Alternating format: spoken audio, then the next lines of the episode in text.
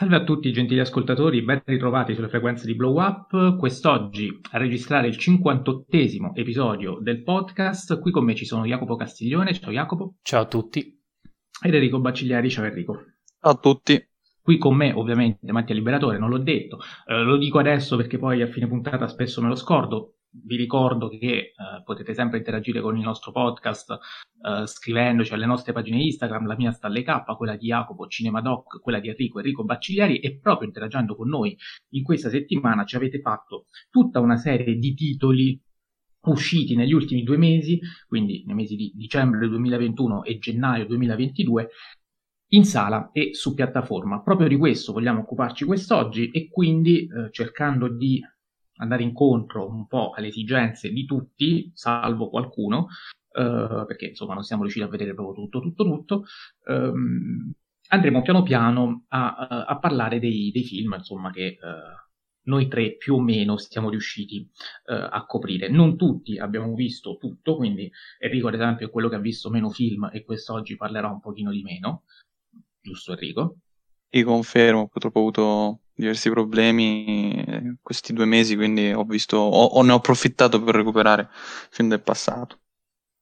Nessuno di noi tre, lo dico subito, è riuscito uh, a vedere Kingsman, True Mothers, Aline e Me contro te, perché ci è stato chiesto anche Me contro te. Quindi purtroppo uh, non possiamo accontentare queste quattro richieste, tutte le altre però sì. Quindi adesso...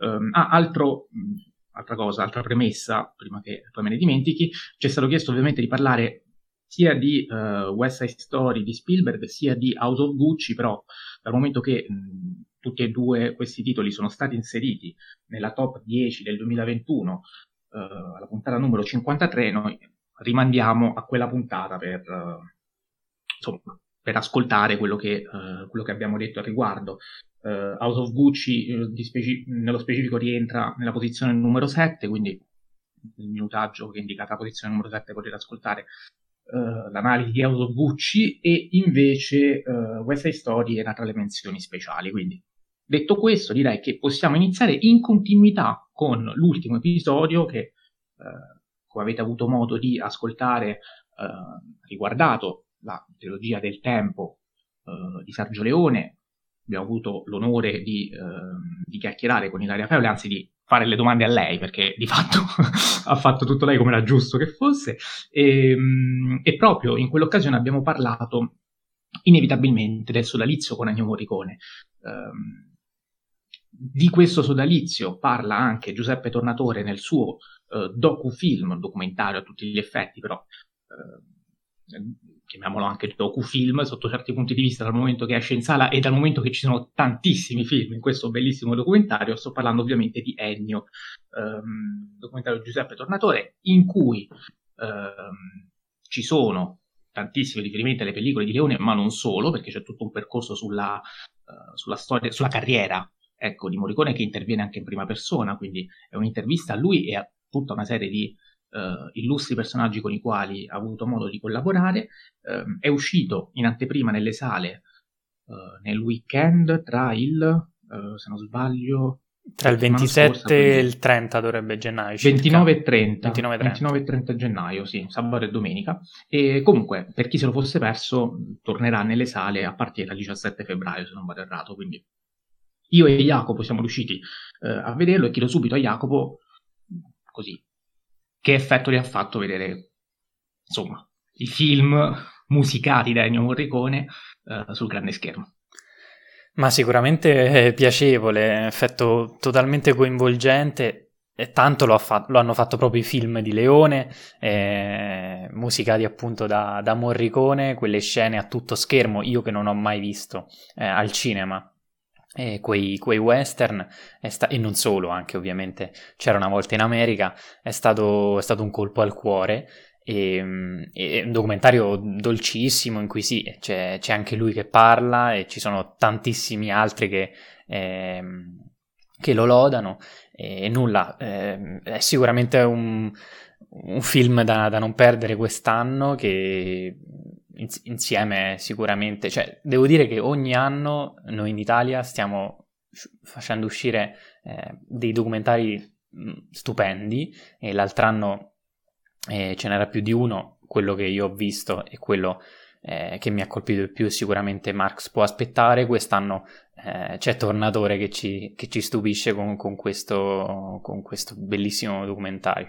Eh, f- ovviamente lo consiglio, eh, non solo eh, inquadra tutto il periodo in cui lui, eh, in cui Morricone si dedica alle colonne sonore dei film, tra l'altro tantissime, eh, alcune di cui proprio non, non, non ne sapevo l'esistenza, ma eh, cerca di, di, esaminare anche la sua attività eh, prima accademica eh, e poi anche televisiva quindi è un documentario anche molto completo da questo punto di vista e che ecco, ho trovato fa- favoloso proprio per, il, per, questo suo percorso, questo suo anche tradimento dell'accademia, del suo maestro. Insomma, c'è anche una storia più, eh, anche più emotiva eh, all'interno di questo documentario, non è soltanto un, eh, diciamo, un freddo è un freddo quadro della sua vita.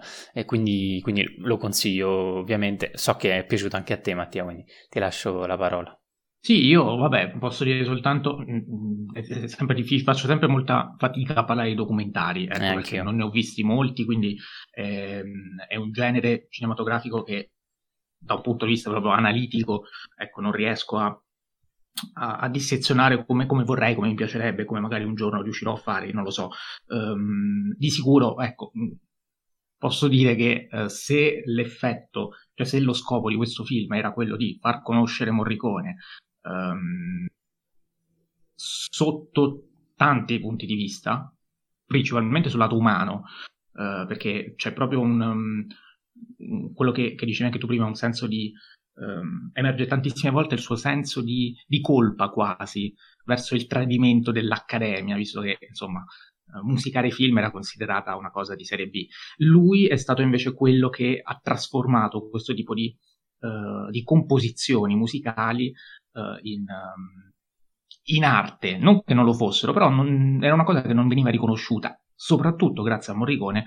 Questa cosa è stata poi riconosciuta ed è bellissimo poi eh, vedere anche i momenti in cui lui stesso si commuove, si commuove lo spettatore, anche se personalmente momenti in cui le lacrime proprio sgorgavano a profusione eh, sono stati quelli in cui ho visto proprio le, le, scene dei film di Leone musicati da lui sul grande schermo che insomma era una cosa che non, non mi era mai capitata di vedere un film di Leone sul grande schermo.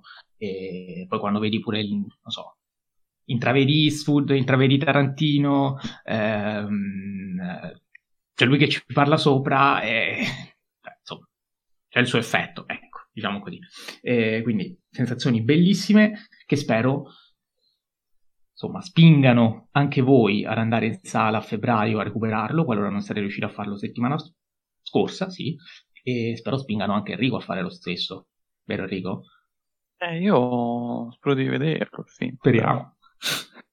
Non lo so, probabilmente non riuscirò.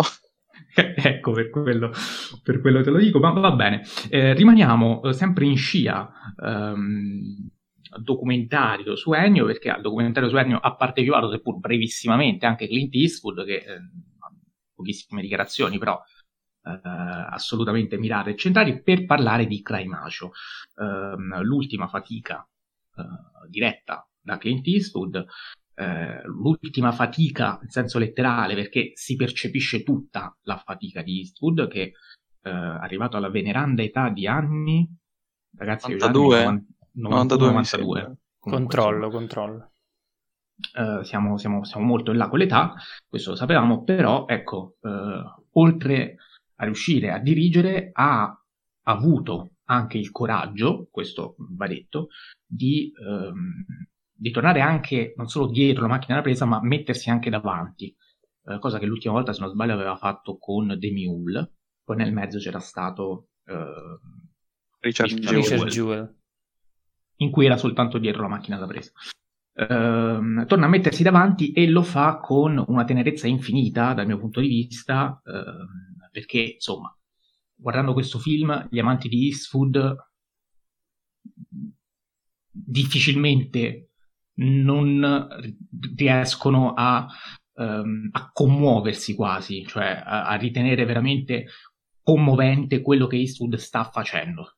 Um, anche perché poi è un film che comunque richiama molte delle, delle opere di, di, questo regista, visto che ehm, lui torna a vestire un po' quelli che erano i panni, se vogliamo, uh, del cowboy, dell'uomo senza nome che lui per primo ha incarnato. Ecco, Clint Eastwood è stato uno di quei volti cinematografici per eccellenza che ha incarnato il macio. Uh, questo anche soprattutto grazie uh, a Sergio Leone, l'uomo senza nome, ecco, nella trilogia del dollaro, quindi insomma, non, non, non devo dirlo io, non devo presentarlo io, è, è arcinoto. Però c'è anche tutto un discorso, per esempio, penso um, al, al, al, rapporto genitoriale. Ecco, il rapporto genitoriale è un aspetto che ricorre nella filmografia di Eastwood. Penso um, a film come, come, come Gran Torino, uh, penso a film come Million Dollar Baby, penso a film anche come, uh, non mi viene il titolo, quello del 93, ragazzi, aiutatemi. Unforgiven, Gli Spiedati. No, Gli Spietati è del 92, il film era del 93 e eh, era un mondo perfetto, un mondo perfetto in cui anche lì c'è um, questo rapporto genitoriale ovviamente in termini putativi. Um, e in Craimacio eh, ricorre anche questo tema, il finale um, fortunatamente è più rassicurante, c'è questa riflessione senile anche sul, sul, macismo che uh, Clint Eastwood, uh, come detto, ha incarnato, uh, ma qui riflette, se vogliamo, sull'inutilità di questo macismo.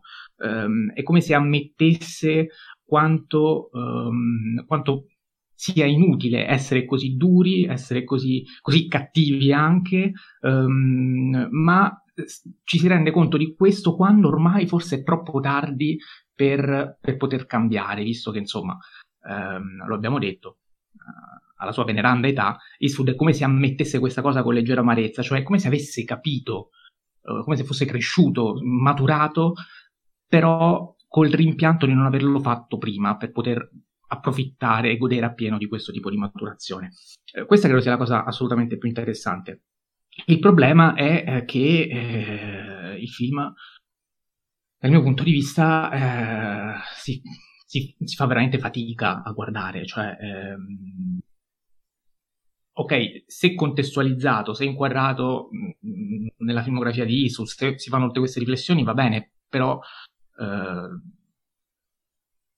ecco, diciamo che se, se, se, tutte queste riflessioni non si fanno, cioè, resta veramente molto poco, perché la, la sceneggiatura in sé è veramente molto, mm, molto blanda, uh, la storia è dilatatissima, uh, le scene di tenerezza ci sono, ma sono molto stucchevoli, le battute ci sono, però eh, sorridi più per pietà, tenerezza che per ilarità uh, sincera, spassionata. Non so se Jacopo è d'accordo con me su questo aspetto, che so che non farà impazzire uh, il buon Adriano che saluto e che in questo momento spero stiamo andando avanti perché uh, non condivide ogni parola di quello che sto dicendo, però lui ne ha parlato, quindi vi rimando ad ascoltare la sua recensione per poter ehm, sentire una campana diversa se Jacopo mm, è d'accordo con me, Jacopo.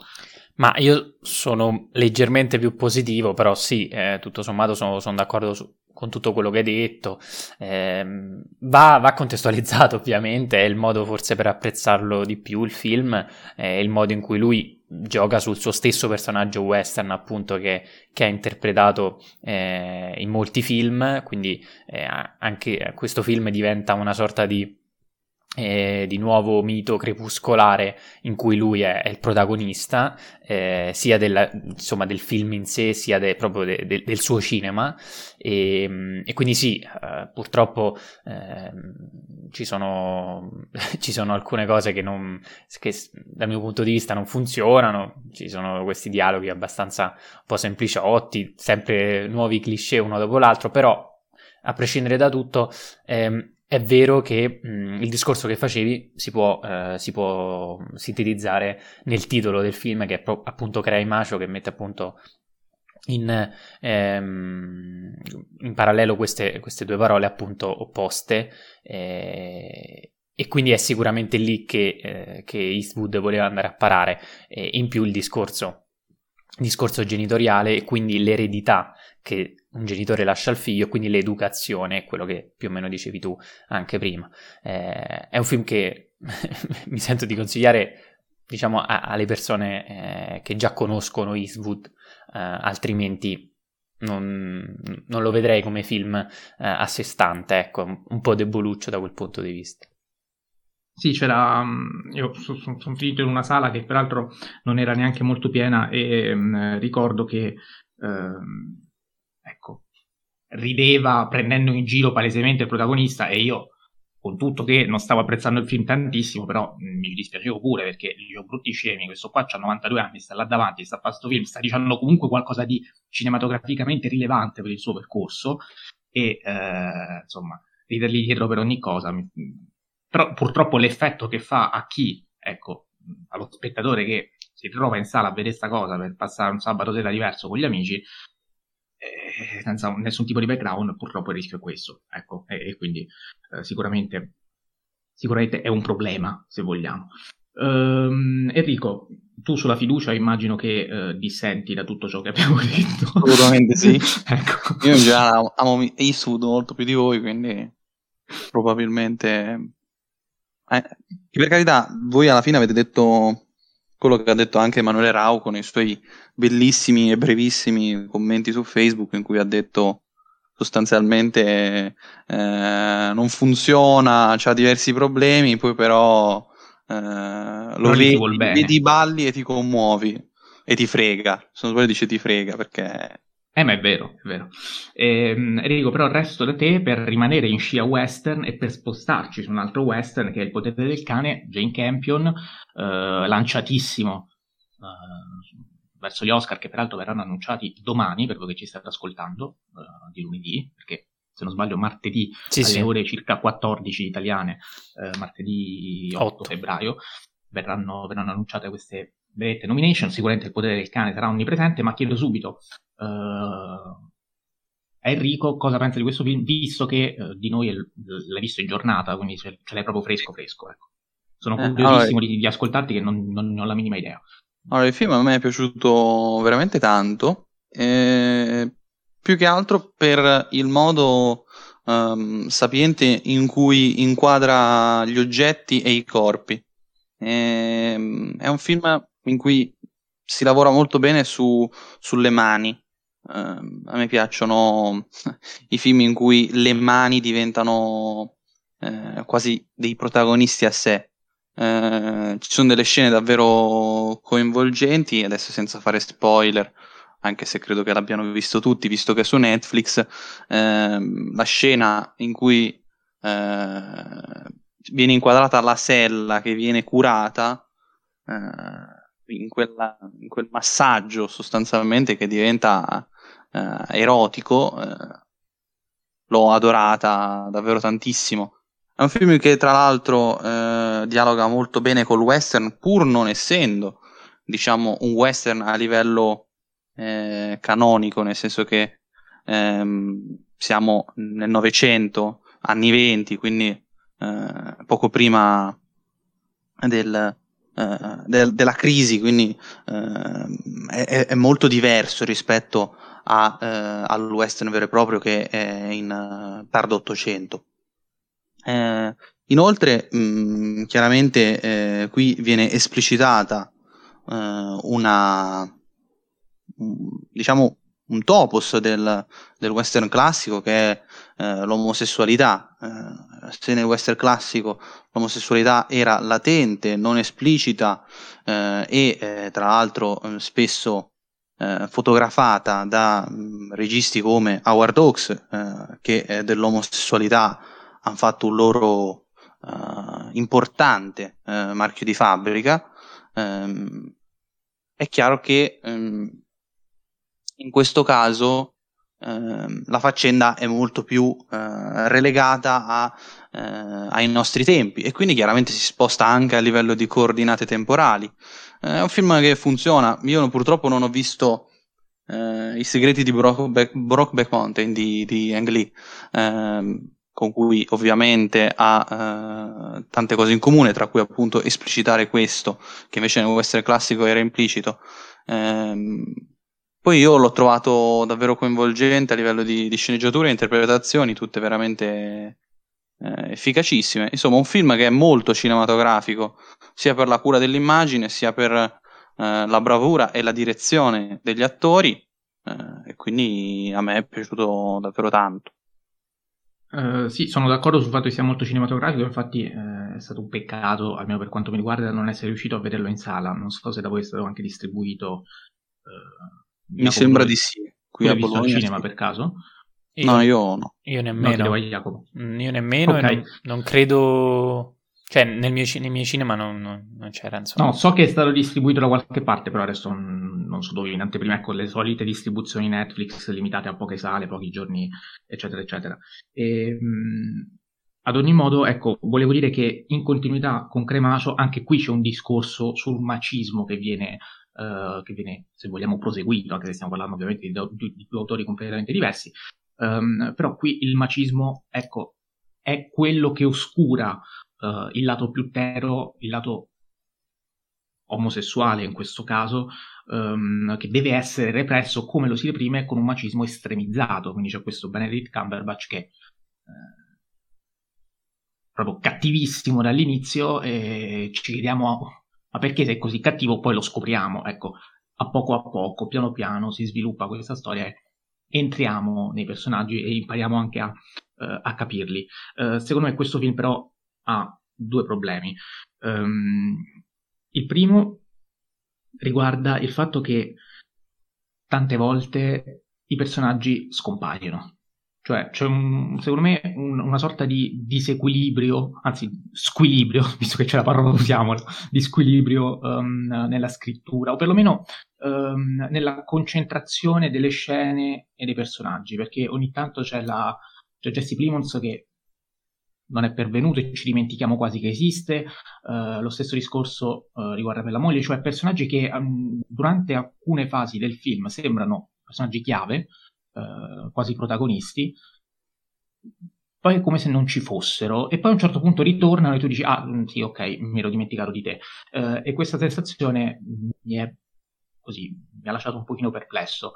E, ehm, e, poi c'è anche quel finale che sinceramente ora non so se stiamo facendo spoiler oppure no, tendenzialmente li facciamo, però qui c'è anche poco da spoilerare, nel senso boh, ecco, per me è un grosso boh. Uh, non so Jacopo cosa ne pensa a riguardo e poi vorrei tornare da Enrico, visto che è più fresco di me, che il film non l'ho rivisto, se, se è d'accordo con queste mie perplessità.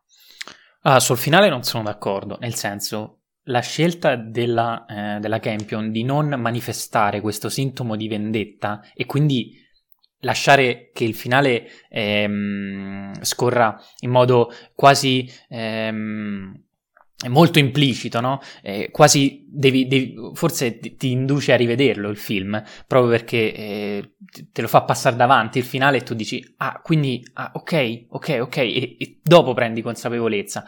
E secondo me è una scelta che può piacere o non piacere, cioè ehm, poteva f- inserire all'interno del film 3-4 inquadrature in cui il figlio, eh, insomma, de, di, di, di, Rose, di, della Dunst, ehm, iniziasse eh, a, a, insomma, a caricarsi in modo tale che poi quel finale forse sarebbe stato più vendicativo, più forte, più potente. Però secondo me è una scelta, a me mh, mm, è piaciuta anche così, quindi non, non, non lo vedo un, un, vero e proprio problema. Invece dall'altra parte sono d'accordo con te sul fatto che ci sia un, uno squilibrio ehm, a livello anche di, di minutaggio eh, o comunque di presenza eh, cinematografica dei, degli attori. Jesse Plimons sempre molto bravo, però è vero che scompare e mh, mm, funge sostanzialmente da eh, da, da, motore del, della vicenda perché appunto va a sposare ehm, Rose, appunto il personaggio di Kristen Dust e da lì in poi diciamo è molto molto eh, esterno alla, alla, vicenda. Detto questo, quindi a, a prescindere da problemi o altre, eh, altre, controversie, a me il film è piaciuto, eh, ricordiamo che l'ultimo film lo aveva girato 12 eh, anni fa, eh, mi pare, non ricordo il titolo, quindi aiutatemi. E, ehm, Star, può essere. Bravo, dovrebbe essere quello. E, e, poi ricordiamo che Il potere del cane vince la miglior regia a Venezia e che, mm, come diceva giustamente Mattia, ehm, arriverà a, alla nottata degli Oscar eh, molto molto favorita, soprattutto proprio per il premio di miglior regia.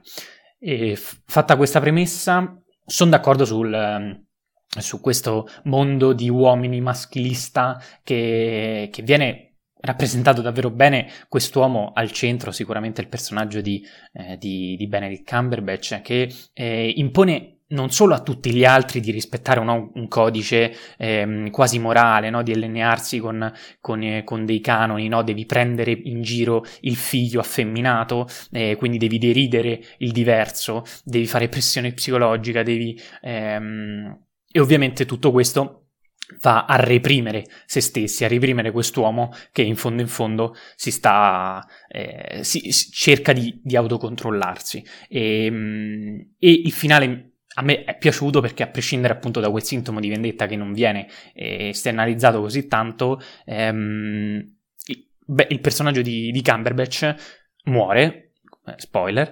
ehm, muore e morendo eh, intanto rompe eh, tutto quel, ehm, quel, maschilismo tossico che si era portato eh, e che aveva anche contagiato, diciamo, l'intera, eh, l'intero villaggio, l'intera fattoria, e, e, e, morendo non solo appunto fisicamente, ma si porta dietro anche tutto un sistema di valori. De, ovviamente dei de, de, western classici ehm, che appunto vivevano sulla repressione di questo aspetto erotico omosessuale. E, e quindi funziona ancora di più e, a mio parere, il fatto che lei non, ehm, non spinga sul, sulla vendetta, sul, su un, magari su una soddisfazione del, del, ragazzo, perché un po' come eh, appunto diceva Enrico, siamo in un'altra epoca, il western è ormai concluso e quindi la fine di questo personaggio è anche la fine di, di, un, di uno stilema, di un canone,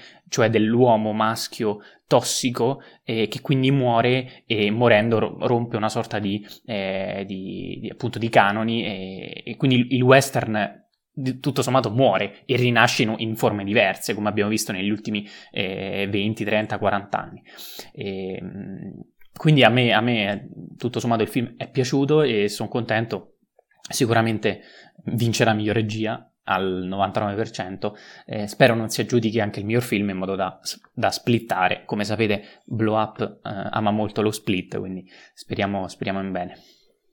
Sì, peraltro ha già vinto anche tre Golden Globe, oltre che per regia, anche per uh, miglior film drammatico e miglior attore non protagonista a Cody Smith McPhee. Enrico, per chiudere, se vuoi aggiungere qualcosa. Sono abbastanza d'accordo con Jacopo, a me il film è piaciuto molto anche perché c'è un'ellisse veramente interessante. In generale il film è pieno di ellissi, eh, tutte secondo me molto convincenti, eh, per il semplice motivo che danno, secondo me, il senso dell'incedere del tempo e anche il, il mutamento che c'è all'interno dei, eh, dei personaggi, dei loro pensieri eh, e anche del conoscersi, che è comunque un atto sociale eh, importante che ci contraddistingue. Quindi mh, sono pienamente d'accordo con Jacopo sulla morte che diventa anche una morte mh, che dice qualcosa di più, non è semplicemente il personaggio che eh, muore perché ha la ferita e tutto. Sì, sì, è tutto, è tutto un genere se vogliamo. Comunque, Vabbè, ehm... come sempre avviene nei western. Certo, questo, certo, certo. Chiaro, chiaro. È un genere perfetto per queste sovraletture. Ecco. Mi, mi leggo l'ultima cosa a quello che avevi detto tu prima. Cavolo, davvero un peccato non averlo visto al cinema perché cioè, la Campion ci, ci dà queste immagini potentissime, questi quadri, davvero quadri eh, paesaggistici in cui i colori, il giallo, il marrone, eh, questi campi lunghi favolosi che purtroppo non abbiamo potuto mm, godere sul grande schermo, però vabbè, questo è un gran peccato. Western, peraltro girato interamente in Nuova Zelanda e anche questo, anche il paesaggio ha un, ha un, ruolo, uh, un ruolo, specifico in questo film. E, Tra l'altro, eh, se non sbaglio, la Campion è proprio neozelandese, quindi è, sì, sì, è sì, casa, casa, sua, insomma, quindi penso abbia anche un valore personale superiore. Assolutamente. Eh, direi di cambiare completamente genere questa volta perché eh, affrontiamo eh, il cosiddetto trittico post-moderno, anzi il dittico perché di Ghostbusters nessuno ci ha chiesto niente, quindi noi non, non, non vi diciamo più di tanto, anche perché non c'è molto da dire, però post-moderno per citare ovviamente um, il, buon, uh, il, buon, Roy Menarini che eh, peraltro nel, nelle visioni del fondo dell'ultimo film TV se non sbaglio ha messo anche per iscritto questa cosa che avevamo anticipato sì. nel podcast e che lui stesso aveva anticipato nel suo di podcast quindi non ci siamo inventati Ho niente ancora letto pensa un po' sì che tra l'altro non dice post moderno ma dice ehm, Aspetta, dice... Guarda, ce l'ho qua, lo prendo subito. Nel, nella rivista non dice postumoderno, dice un'altra sì, cosa. Sì, dice proprio così, postumoderno. Non... Chiamiamolo direttamente postumoderno. Ne vedremo presto molti altri esempi. No, allora, allora ricordavo male la tua, la tua, la tua citazione, ok, ok. E, ehm, insomma, eh, entriamo quindi così eh, in, questo, in, questo, dittico Matrix Resurrection e Scream perché eh, i film sono assolutamente molto legati tra loro. Eh, io di Matrix ho scritto più di quanto avrei voluto, a dire il vero, eh, perché mh, mm, ho dovuto scrivere anche la recensione per A. Jude e, e, insomma anche lì faccio presente eh, il fatto che personalmente non ho apprezzato questo tipo di operazione che comunque buona, una buona fetta del pubblico cinefilo sembra aver convinto, sembra aver gradito. Eh, qui abbiamo Lana Wachowski che questa volta si trova a dirigere un, um, il quarto capitolo della trilogia, trilogia che insomma era assolutamente conclusiva, almeno così sembrava, eh, lo era a tutti gli effetti, si decide di riaprirla. È chiaro, è chiaro che questo sì, è un'operazione commerciale eh, ben dichiarata. Lana Wachowski questa volta si trova senza sua sorella Lily a, uh, a girare. L'operazione, com- da un punto di vista commerciale, probabilmente non è neanche riuscitissima, visti i tempi che eh, il cinema sta, sta, vivendo. Ad ogni modo, tralasciando questo tipo di aspetto, eh, anche il tipo di film non si nasconde davanti allo spettatore e eh, palesemente eh, gioca continuamente con questo postmodernismo eh, metacinematografico, quindi abbiamo eh, a un certo punto proprio il, il, il, film si apre ripercorrendo tutto quello che era il primo episodio di Matrix, eh, quindi un'operazione nostalgia a tutti gli effetti, ehm, e, e, troviamo questo Thomas Anderson che scopriamo essere il creatore di un videogame, guarda caso di una trilogia, a proposito di Matrix ovviamente, quindi la, la, trilogia che noi conosciamo sul piano cinematografico nel film diventa una trilogia di videogiochi. E, ehm, e questa operazione all'inizio sembra anche divertente, il punto è che poi, non, dal mio punto di vista almeno, non si riesce ad andare oltre, cioè si rimane lì, si gioca tutto il tempo con questo, aspetto. E c'è a un certo punto anche una riunione in cui decidono di creare un sequel, eh, decidono come fare, fanno tutta una serie di teorie che sono tutte quelle che sono state fatte sulle letture dei primi tre, su come mandarlo avanti, cioè, cioè assistiamo quasi a una riunione degli sceneggiatori che eh, si chiedono ma come facciamo adesso a proseguire la saga? E noi stiamo guardando un film che sta facendo esattamente questo. Il punto è che siamo nel 2022 e mi sembra assurdo che siamo ancora fermi a questo punto, perché insomma ehm, parlando di Scream, anticipando il discorso Wes Craven, ehm, cioè l'abbiamo visto nella puntata di Leone, se vogliamo uh, far risalire le origini del postmoderno, uh, arriviamo agli anni 60, se lo vogliamo uh, se le vogliamo circoscrivere a questo tipo di postmodernismo metacinematografico, ci limitiamo magari agli anni 90, però comunque sono passati 30 anni e il fatto che non si riesca ad andare oltre questo tipo di operazione penso sia un problema.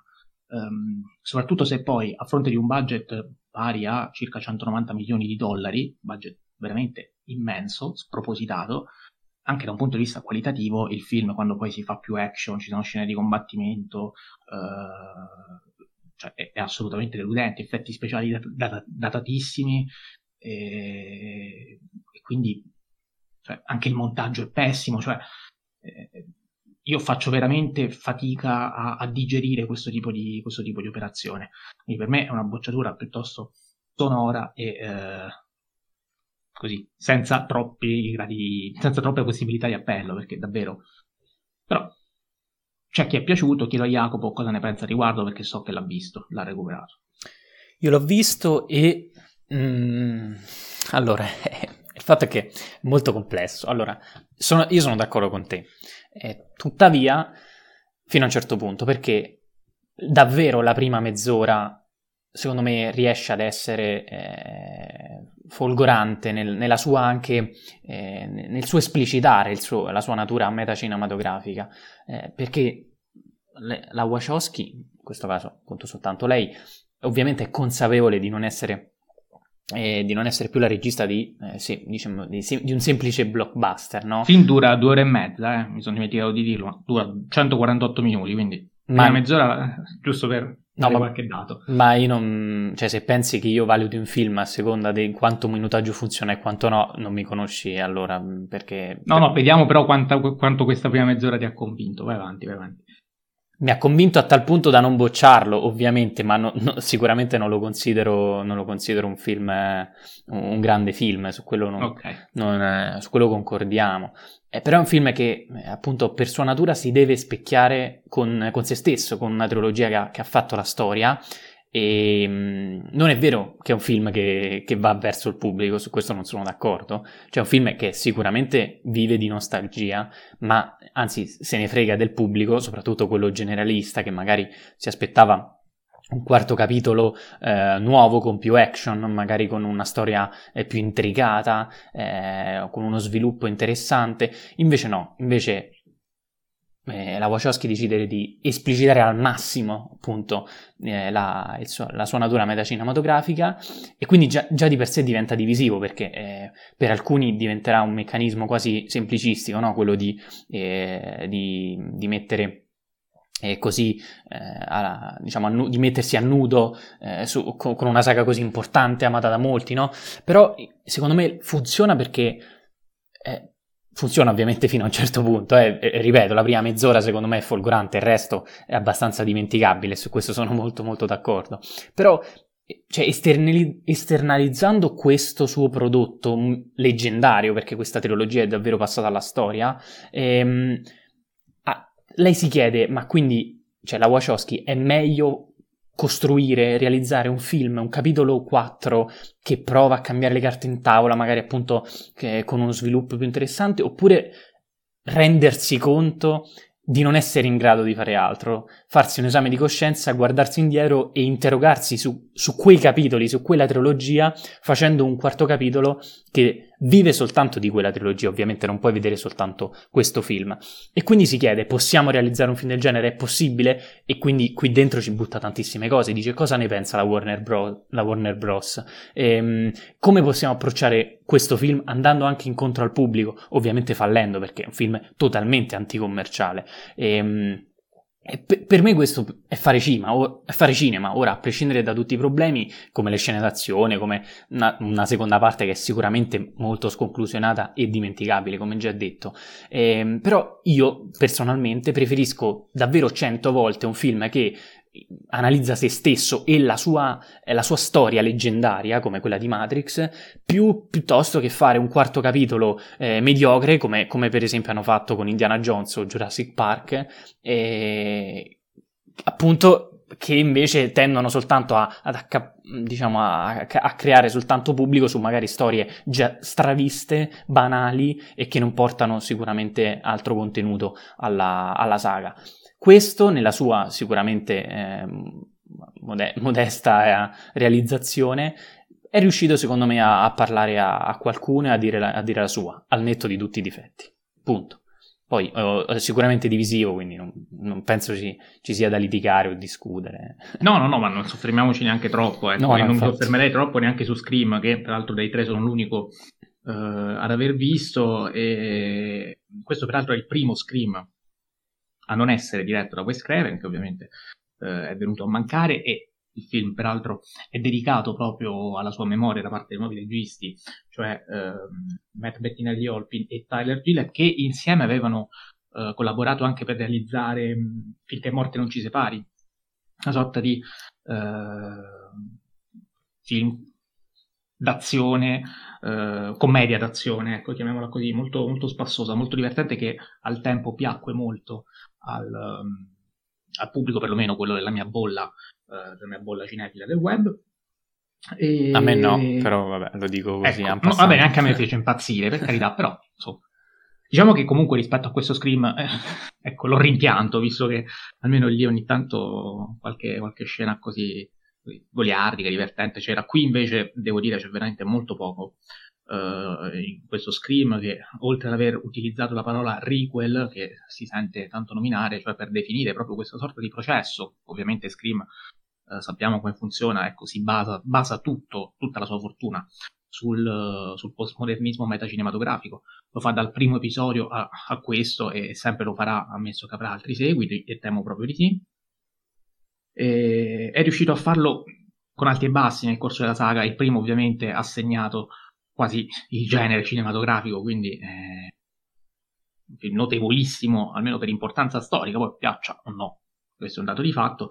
Poi dopo eh, si comincia a reiterare un pochino sempre lo stesso concetto con alti e bassi, sicuramente il quarto penso sia più riuscito del secondo e del terzo, così per dire, ma, ehm, anche perché veniva a distanza di anni rispetto al secondo e al terzo che invece erano molto ravvicinati e quindi c'era questa sorta di discorso che tendeva a ripetersi. Se lo fai dopo dieci anni magari qualcosa cambia nel cinema e quindi quello che tu hai da dire, il discorso metacinematografico anche si sviluppa e riesce più o meno a, eh, ad, ad avere un senso. Questo secondo me non ce l'ha perché eh, davvero, mh, oltre alla definizione di requel che sta ad indicare una sorta di film che è una via di mezzo tra reboot e sequel, ehm, che deve assolutamente soddisfare i soliti canoni cinematografici, tra cui l'operazione nostalgia che abbiamo appena visto in, in Matrix, e non l'abbiamo detto però Uh, il punto più alto dell'operazione nostalgia di Matrix è il ritorno di Keanu Reeves e Carrie Moss, che sono gli attori principali della saga, che quindi sono stati uh, riproposti e senza di loro penso che anche la prima mezz'ora apprezzata da Jacopo non avrebbe avuto alcun tipo di senso. Chiaro, e, gio- e, ha giocato e, ovviamente su, sulla loro partecipazione. E anche a proposito di questo bisogna, secondo me, dire due parole sulla debolezza del resto del cast, oltre a loro due, che insomma anche Neil Patrick Harris, mm, così così. Comunque, torniamo a Scream per dirvi cosa per dire che, eh, ripeto, oltre la definizione di requel, sicuramente interessante, sicuramente divertente, sicuramente ci fa riflettere sulla direzione che sta prendendo il cinema, perché di requel se ne vedono tanti, eh, basti pensare a Ghostbusters uh, Legacy, basti pensare a Matrix Resurrection, basti pensare a questo stesso Scream che parla di se stesso. E il problema qual è? È che in una commedia slasher come Scream dovrebbero esserci uh, dei giochi di tensione e divertimento alternati che insomma, qui non ci sono perché manca sia la tensione che il divertimento, eh, cosa che per esempio il quarto capitolo secondo me riusciva a fare con, con, con dignità. Um, qui no, uh, qui addirittura i toni... Uh, allora, la tensione viene perseguita quasi unicamente ricorrendo allo splatter, che è più deciso rispetto agli altri film, però insomma, nel 2022 eh, chiunque ha visto di meglio, eh, credo, e, mm, e, i toni da commedia vengono, a mio avviso, annacquati con questa sorta di, di teen drama familiare, con questa storia delle sorelle, eh, che insomma, oh, questo rapporto quasi stucchevole che ha lasciato veramente molto perplesso e che smorza tutto, tutto quello che normalmente Scream dovrebbe essere, quindi davvero mh, mm, non aggiungerei altre parole in merito. Rimarrei però sul, sul piano orrorifico eh, per dare la parola ad Enrico, che questa volta ci illuminerà, visto che è l'unico dei tre che ha avuto la fortuna di recuperare in sala um, un capolavoro del cinema dell'orrore, un capolavoro con la C maiuscola.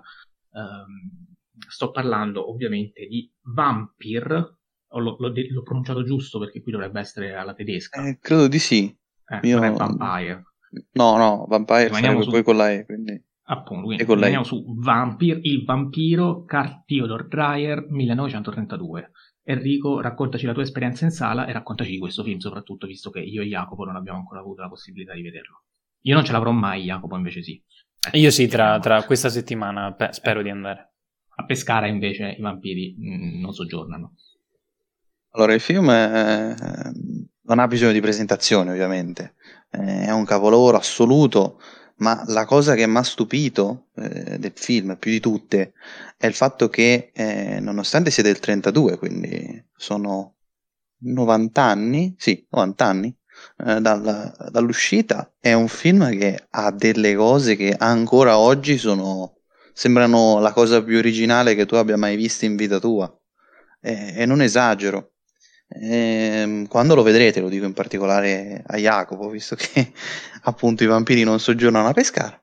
Eh, soggiornano su internet, quindi magari se, se saranno leggibili da qualche parte lo trovo. Eh.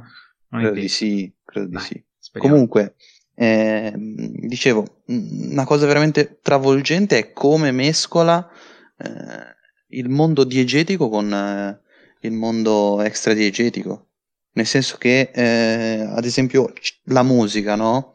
È un film mh, mm, non è muto, è un film sonoro, però si percepisce che la struttura è da film muto, eh, perché erano i primi anni, eh, in, in, Europa il sonoro è arrivato un po' dopo rispetto eh, all'America che grazie a Warner Bros.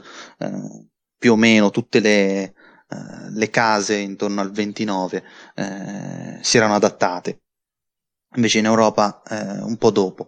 Eh, e quindi mh, mm, si percepisce che la struttura è da film muto, ehm, però ci sono le musiche e poi vabbè c'è qualche parte dialogata. Però ad esempio ehm, bisogna inserire le didascalie, no?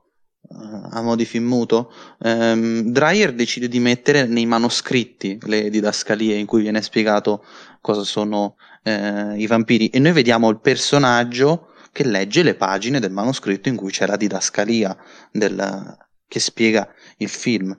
Um, e un'altra cosa, eh, ad esempio, sono le musiche.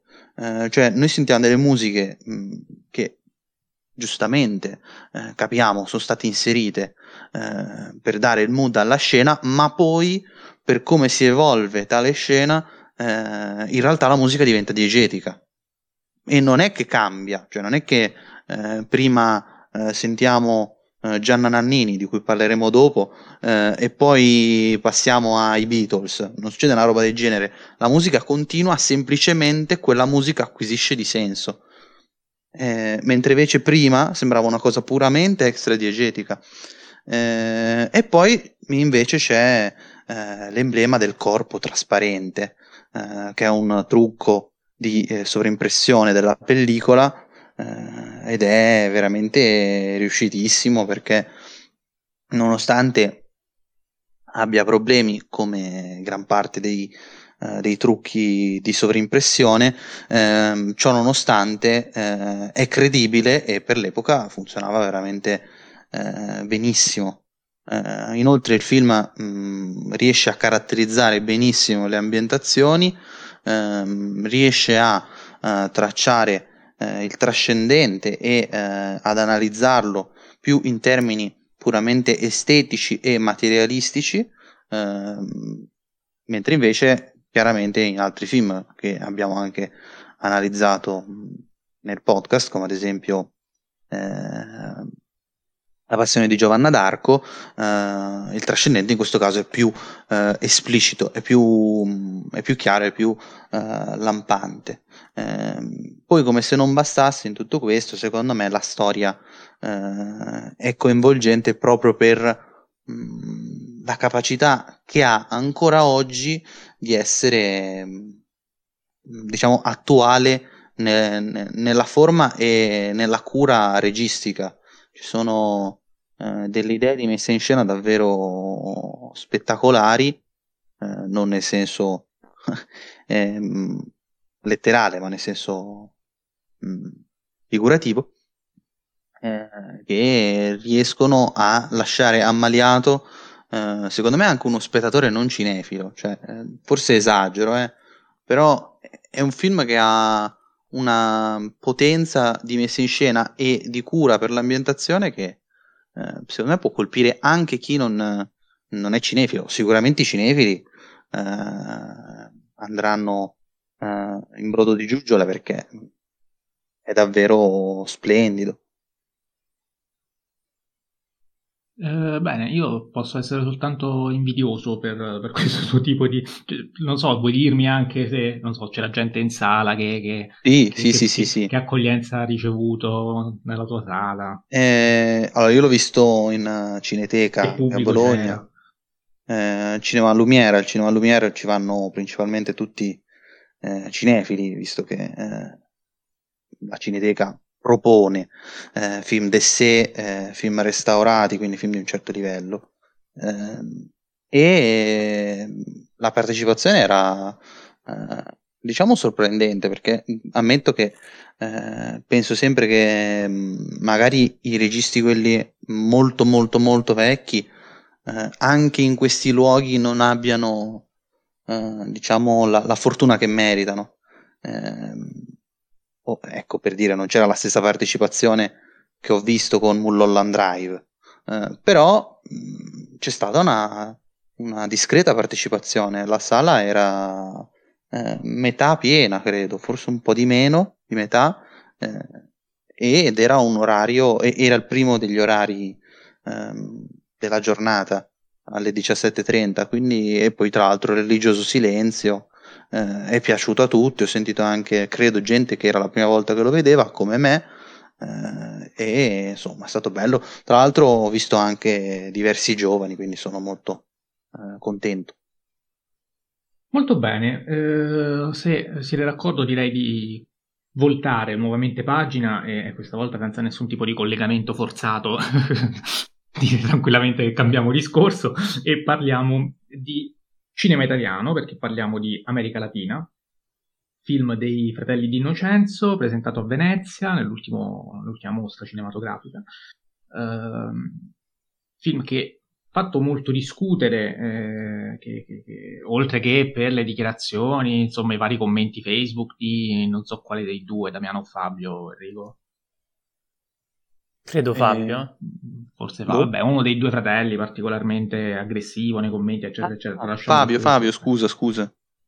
Va bene, eh, che ci interessa fino a un certo punto. Eh, al di là delle varie querelle, eh, un film che sembra aver diviso sia la critica che il pubblico. Ehm, devo dire che l'impressione unanime è che dei tre film di Innocenzo questo sia mh, mm, quello forse meno, meno, riuscito, quindi penso che anche chi ha apprezzato il film eh, riconosca, riconosca ecco, eh, che rispetto a Favolacce si è fatto un leggero passo indietro, anche se questo film con Favolacce ha qualcosa in comune. Ora eh, ho anche sentito parlare di questa idea editoriale di Uh, già, già, si parla di trilogia, Terrella abbastanza, Favolacce e... Uh, allora, allora, ovviamente ha parlato di trilogia. Ecco, uh, questi tre film dei fratelli di Innocenzo già vengono presentati, ma è anche, è anche giusto che sì, sia sì, così, sì. perché è un modo funzionale anche per vendere un prodotto, quindi una cosa che... e che comunque sono legati, cioè, c'è un fil rouge che effettivamente lega questi film, che eh, appunto parlano del, di, di, di, questa mascolinità tossica eh, della periferia italiana. Sicuramente questo è uno degli argomenti. Ora non ho visto la Terra abbastanza, però mh, mm, mi pare di capire che eh, va a incardinare in questa sorta di filone narrativo, almeno a sentirlo poi non lo so. Tu, non so se qualcuno di voi l'ha visto il primo. Purtroppo no. Ok, quindi ci fidiamo e, ehm, mascolinità tossica, ma anche, eh, secondo me, c'è un, um, uno studio, uh, almeno tentato poi, più o meno riuscito, di quello che è il microcosmo familiare, un pochino sulla scia di, uh, di Haneke e Lantimos, per citare due autori comunque contemporanei, oddio Haneke purtroppo non troppo, però uh, sicuramente recenti.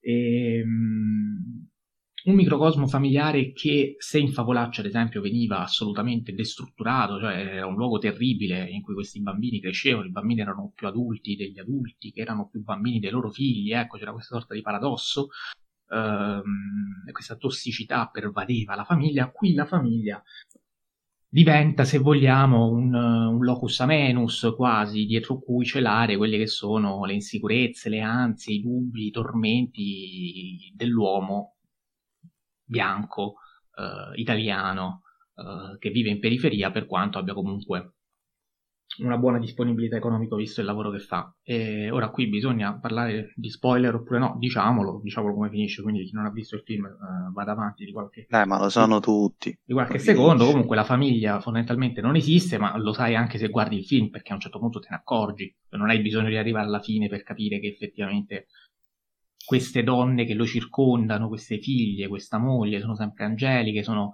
eh, quasi botticelliane, vengono rappresentate in questo modo veramente onirico, esattamente vengono rappresentate come eh, il maschio di periferia italiano medio eh, immaginerebbe questa sorta di, di, famiglia perfetta, idilliaca, ecco, quindi ehm, degli indizi ce li abbiamo.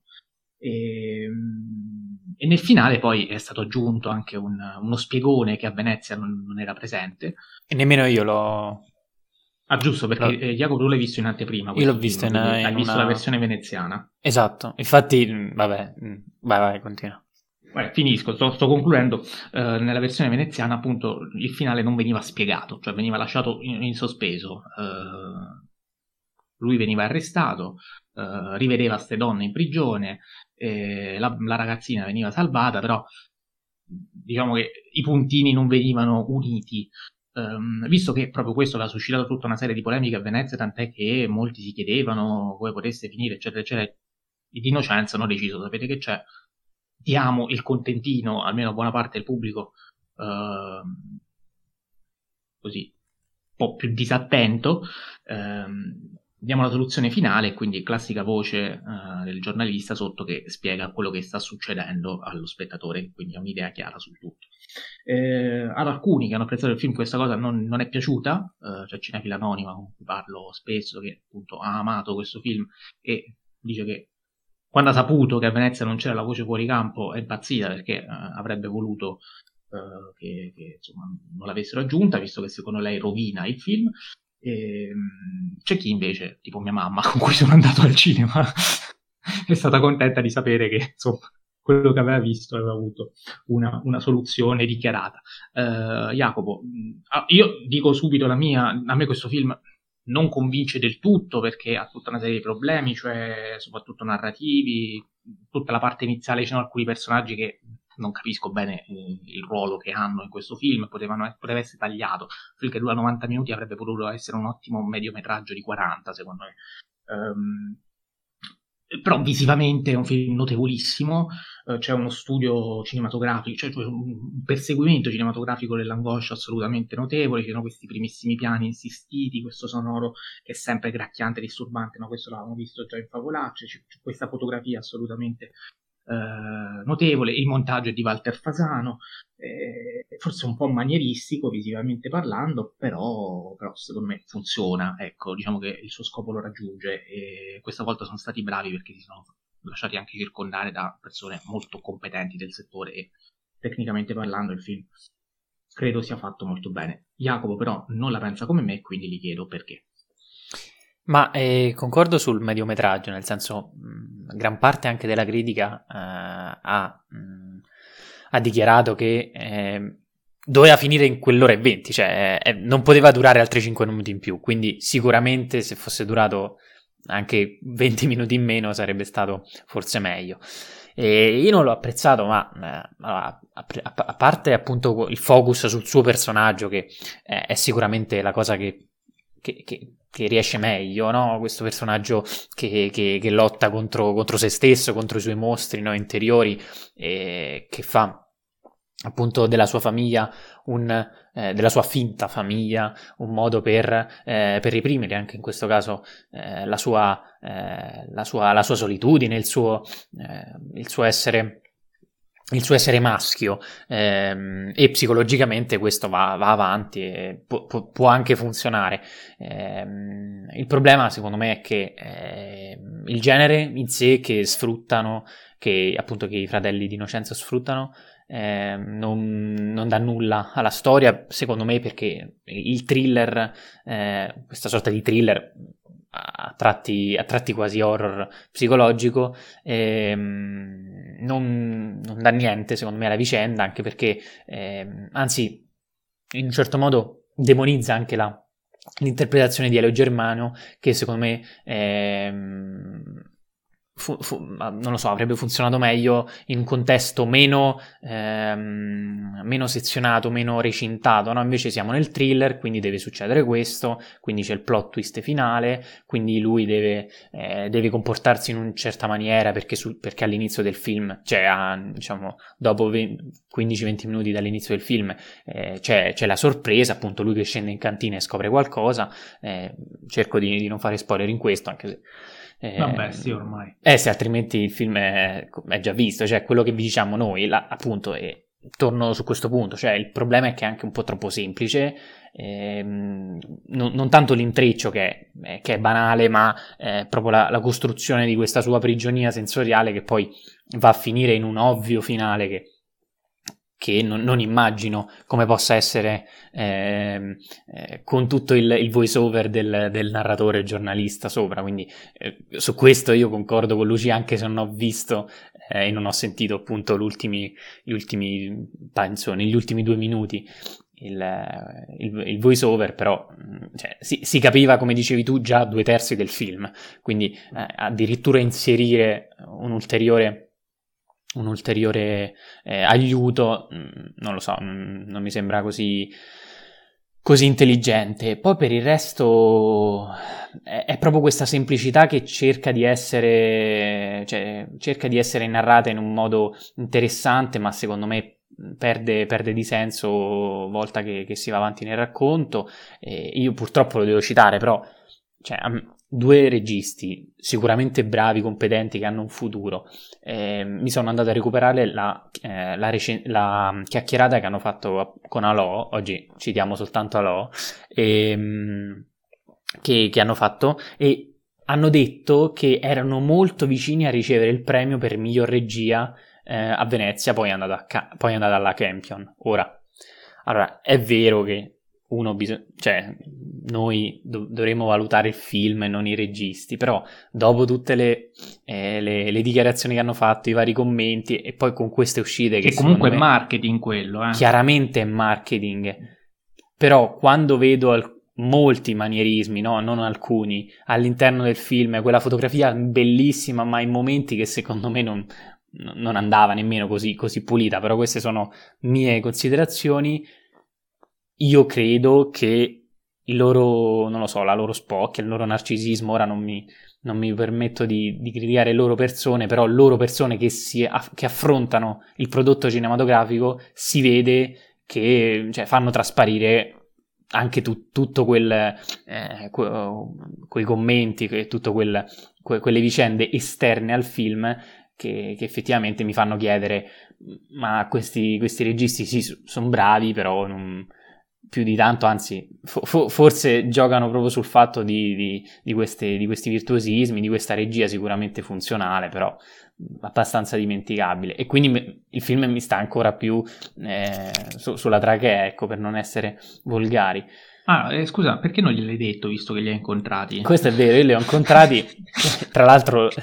meno male, meno che, male che non gliel'ho detto, altrimenti mi avrebbe, mi avrebbe comprato.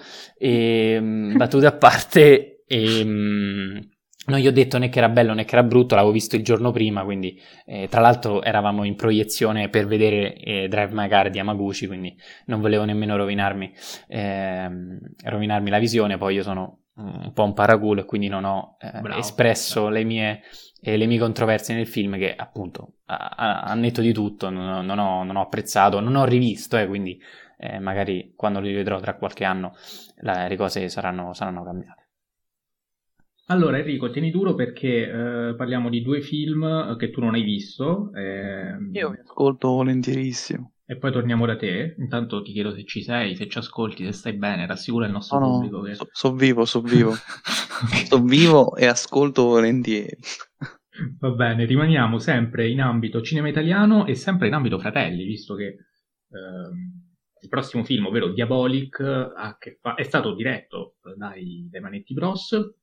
È un film che eh, coraggiosissimo, super ambizioso, molto interessante, che eh, anche questa volta ci vede un pochino in disaccordo, me e Jacopo che, che abbiamo visto, perché sarà che sono un grandissimo amante del fumetto. Eh, cosa di non... questo vorrei dire una cosa dopo, però intanto okay. dite, dite, voi.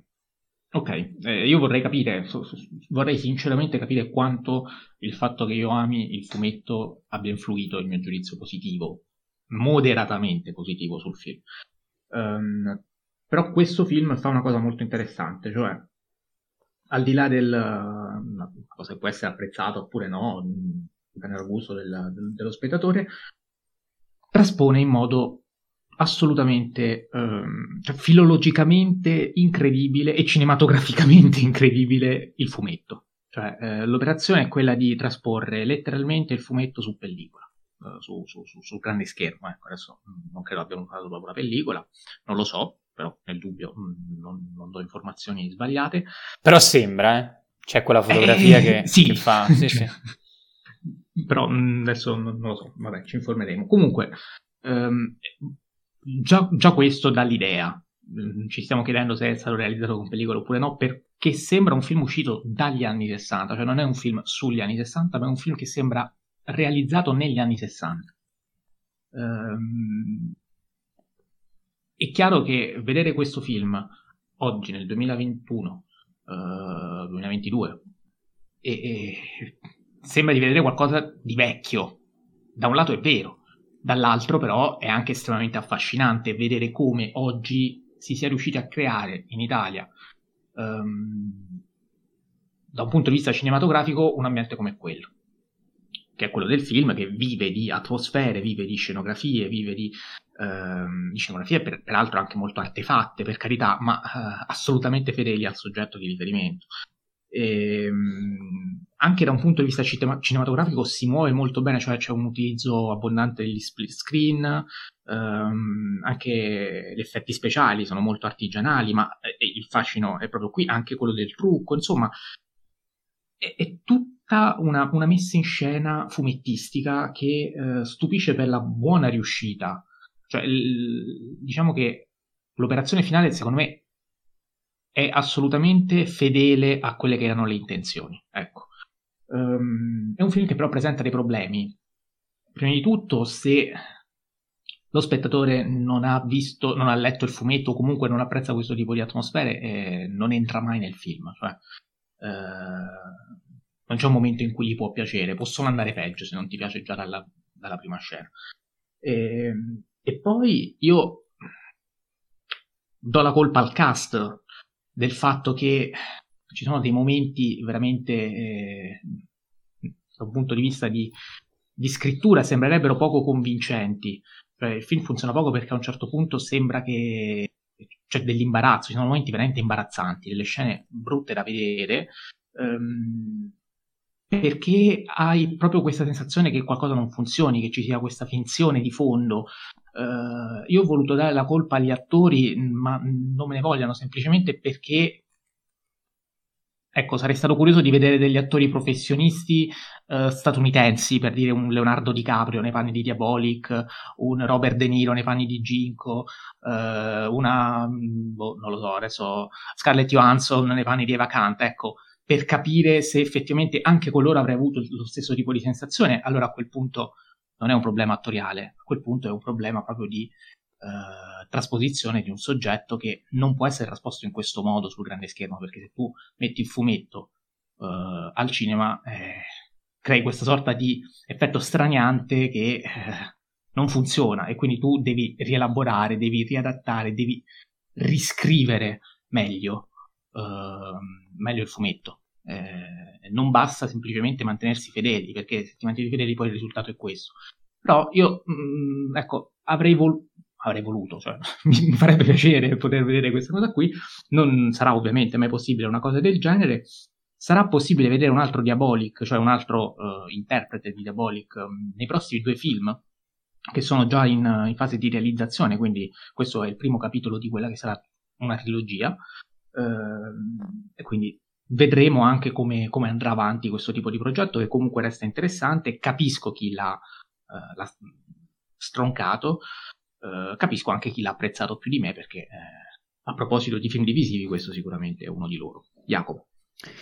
Ma eh, sì, mi leggo a quello che hai detto, sono d'accordo ora su, sui problemi. Ecco, secondo me la recitazione è, il problema più evidente. Eh, cast secondario, ma non solo, anche eh, Luca Marinelli nel ruolo de, di Diabolic, eh, molto troppo freddo, cioè sicuramente fedele, però no, non, non secondo me non, non, è abbastanza, ecco, no? e, lo stesso Mastrandrea ecco, un po' anonimo, nonostante non sia il peggiore eh, di, tutto, di, tutto, il cast. Eh, il cast secondario in particolare, me ne voglia la Rossi, che è solitamente bravissima, ma qui è... davvero ci sono alcune scene che, che, che fanno male eh, perché sono ridicole, sono imbarazzanti eh, per come vengono recitate, ma non solo, secondo me il problema della recitazione, o meglio della direzione degli attori, forse è più corretto dire così, e della stessa sceneggiatura, secondo me tutti questi problemi derivano proprio dalla volontà di, eh, eh, di essere eh, fedele in modo pedissequo anche a, a, a, quelli che sono gli stilemi del fumetto. E quindi proprio perché è fumetto, proprio perché per, per sua natura si può permettere altre, altre situazioni, eh, eh, si può permettere tutt'altro perché il mezzo è diverso, quando tutte queste cose vengono trasposte al cinema in modo identico, oh, eh, al, si rischia secondo me di, di andare a finire in un, in un vortice eh, infinito perché alcune scene sembrano tanto anacronistiche da essere quasi ingenue per come l'abbiano girate. Cioè, mh, è vero che tecnicamente, proprio mh, nel vero senso della parola, è fatto bene. Il problema è che è, è troppo antico, cioè questa sua filologia agli anni 60 diventa motivo di eh, piacere per, gli, per, quelli che sono appassionati. Per tutti gli altri, secondo me, c'è un senso di, di, di noia intanto, sicuramente, e poi di, di finzione, di, eh, di ridicolo. Quindi Secondo me sono tantissime le cose che non funzionano e l'insieme fa sì che il film alla fine, eh, comprese scene d'azione, co- compresi i costumi che sono affascinanti, ma per esempio quello di Diabolic secondo me è totalmente sbagliato proprio a livello cinematografico. Eh, no, dai. Ma non è vero, sembra che... Cioè è Vabbè, identico... Il costume è quello, che vuoi fare? Chiaro, però non... Cioè, mettilo a confronto con tutti i costumi dei supereroi di tutti gli altri film che hai visto. Cioè, hanno sempre qualcosa no, di interessante. Qua è, è boh, nero fisso. Non, non, ok, quello è il costume, ma proprio perché quello, secondo me.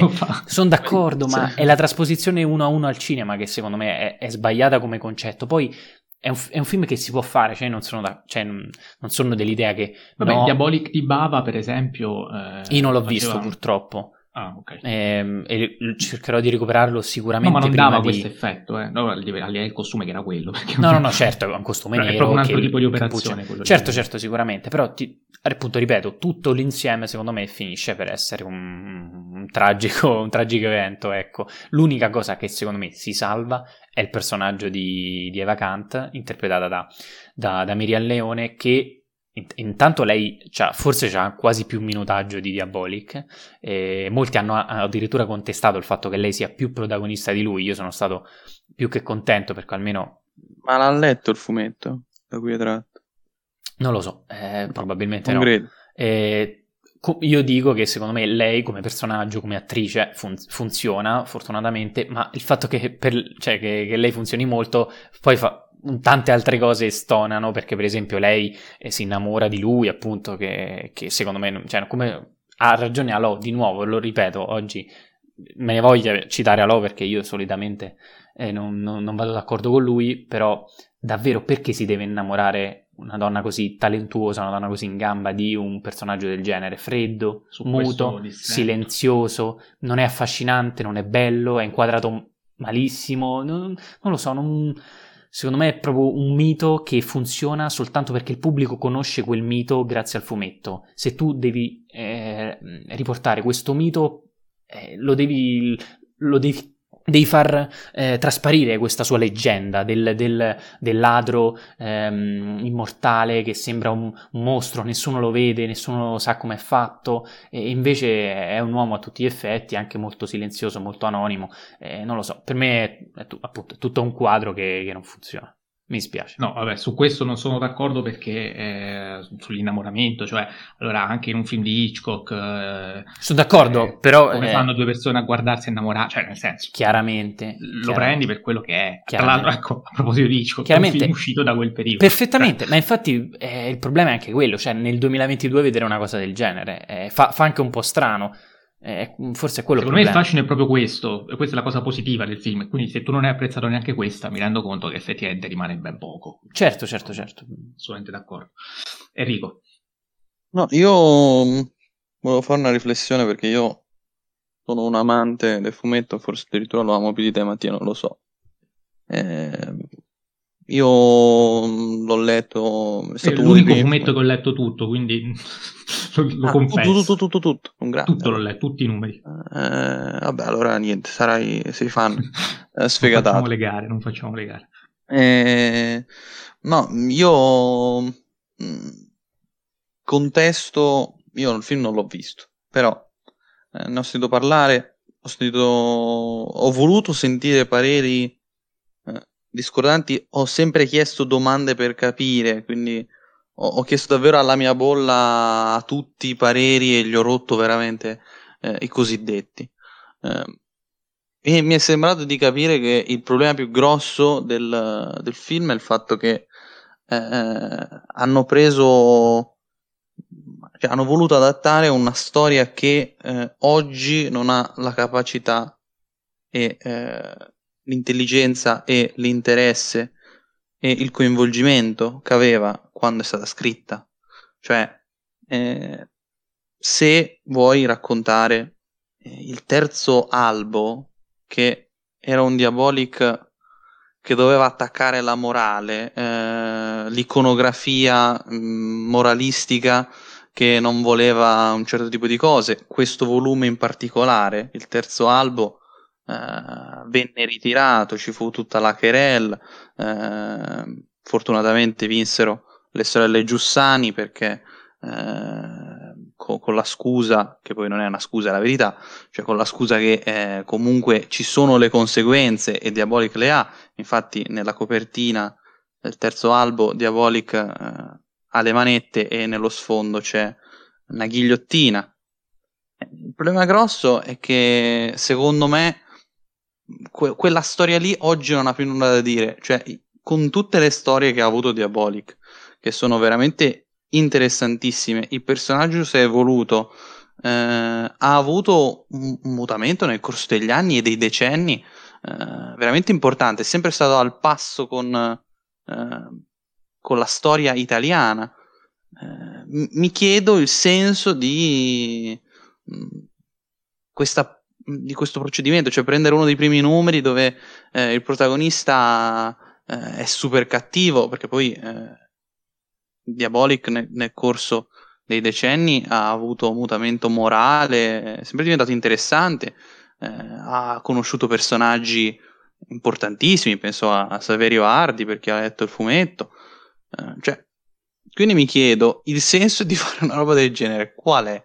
Si voleva fare la storia Ehm, diciamo eh, femminista dove quindi eh, è Eva che salva Diabolic. Se questa è la risposta cioè ci sono una valanga di storie in cui Eva salva Diabolic quindi non, non lo comprendo. E inoltre mi è sembrato di capire che eh, il buon Diabolic non è tanto femminista anzi tratta Elizabeth Gay eh, malissimo come poi tratta Elizabeth Gay malissimo anche nel fumetto quindi nel senso non, No, non lo so, cioè, mi sembra.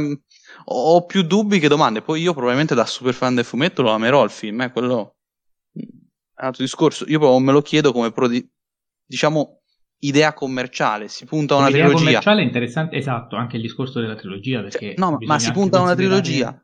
Si gira back to back il secondo e il terzo. E queste sono le idee di partenza. Cioè, facciamo. Seguiamo pedissequamente un fumetto del 63. Perché il terzo album è uscito, mi sembra a febbraio del 63. Quindi mm, non lo so, cioè, mh, mm, ho, ho, seri dubbi. No, io ho molti dubbi sull'accoglienza, cioè, che potranno avere alla luce del primo il secondo e il terzo. Ecco, questa cosa mi, mi lascia molto perplesso. E poi senza Marinelli. Coraggiosissima. E... Senza Marinelli dici avrà ancora meno pubblico assolutamente. Certo, cioè, certo. Se, prima, se, prima, c'erano loro tre che erano un po' di richiamo, specie per i giovani, Marinelli. Eh, cioè. Vedremo, vedremo. Um, Chissà, magari film. azzerano e si ricomincia da capo, eh? non lo so. Eh, no, perché più che altro, cioè, se hanno seguito il terzo, il secondo e il terzo film, cosa seguiranno? Cioè, spero che siano ambientati molti anni dopo. Spero. Non vorrei che abbiano preso ancora una volta dalla prima serie, se no, sai che disastro. Vabbè. lo vedremo, lo vedremo. Comunque, lo tanti cuori ai Manetti Bros che sono grandi registi. Hai fatto bene a ricordarlo e rimaniamo in tema uh, cinefumetti perché? Perché il prossimo film è Spider-Man No Way Home che gente l'hanno visto tutti in Italia, cioè se c'è un film che sono andati a vedere tutti quanti e Spider-Man. Tranne due persone. Due persone su tre di questo podcast non l'hanno visto.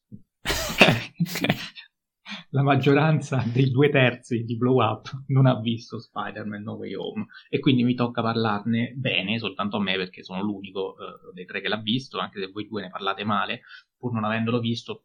Questo è il motivo per cui non, la, non l'avete visto, immagino. No, no, no, no, no. Io, io, come non ho visto nessun film di dicembre e gennaio, non ho visto manco questo. Ok, mentre Jacopo... No, io per, per, per, tante cose, esatto, anche perché a dicembre è uscito di tutto e, mm. e, poi a gennaio ho avuto problemi, non ho recuperato tante altre cose che sono uscite, quindi eh, se, se, avessi Vabbè, avuto tempo... Ma che? Ma t'ho già tutto, ovviamente. Beh, io sapevo tutto il... Prima, anche il giorno prima. Il 14, il 14, il giorno prima. Chiaro, chiaro. No, allora voi dovete sapere che io quando sono andato al cinema non avevo neanche visto un trailer Certo, certo. Io, no, cioè io veramente non sapevo niente, zero totale, anche perché non mi è mai interessato più di tanto. Cioè, ho visto tutti i film della Marvel, ma non sono un fanatico, quindi sono sempre stato alla larga da queste cose, ma proprio per mancanza di interesse. Sono andato al cinema, sala strapiena, non mi capitava dai tempi di Avengers, cosa bellissima peraltro, e questo insomma va dato atto al film che almeno ecco, è stato un palliativo, l'abbiamo detto tante volte, però se le sale in questi mesi, in questo mese di gennaio e nel prossimo di febbraio fino a marzo, insomma, potranno continuare a stare aperte è perché a dicembre hanno incassato. Eh, visto che oggi non, ci sono praticamente più titoli e continuano a stare aperti, ma mm, se vedete i dati al botteghino sono qualcosa di veramente incredibile. Eh, comunque, a parte questo discorso, vado in sala e, e, a un certo punto compare Alfred Molina. Io non sapevo neanche della sua presenza, che in realtà è pure in locandina, quindi cioè, già lì per me è stato folgorante. E, ehm, e, quindi scoprire poi dove si stava andando a parare, ovviamente parleremo di questo film con, con spoiler, quindi chi non l'ha visto, ma lo dico così per... Chi è che non l'ha visto? Puro formalismo, però va detto. E appunto dicevo, quando ho capito dove stanno andando a parare e quando poi ci sono state le due epifanie, quindi Tobey Maguire e Andrew Garfield nei panni degli altri due Spider-Man, cioè eh, è stata una cosa emotivamente sconvolgente per quanto mi riguarda. Um, che fortunatamente avevo visto la trilogia di Raimi e il dittico di, di, di Webb. E, ehm, però al di là delle emozioni, al di là del, dell'entusiasmo e delle reazioni della sala, del pubblico, del botteghino e tutto questo, cercando di essere un po' più seri e analitici, qual è secondo me il vero punto di forza di questo film, che tecnicamente, per carità, non siamo di fronte a un capolavoro, eh, sia chiaro. Ci sono diversi difettucci, soprattutto da un punto di vista del montaggio, qualche scena action così così.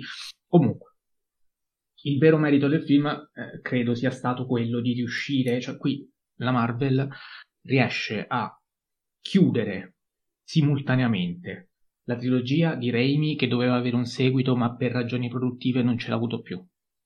Il dittico di Web di Amazing Spider-Man che anche quello doveva avere un seguito e per ragioni produttive non ce l'ha avuto più.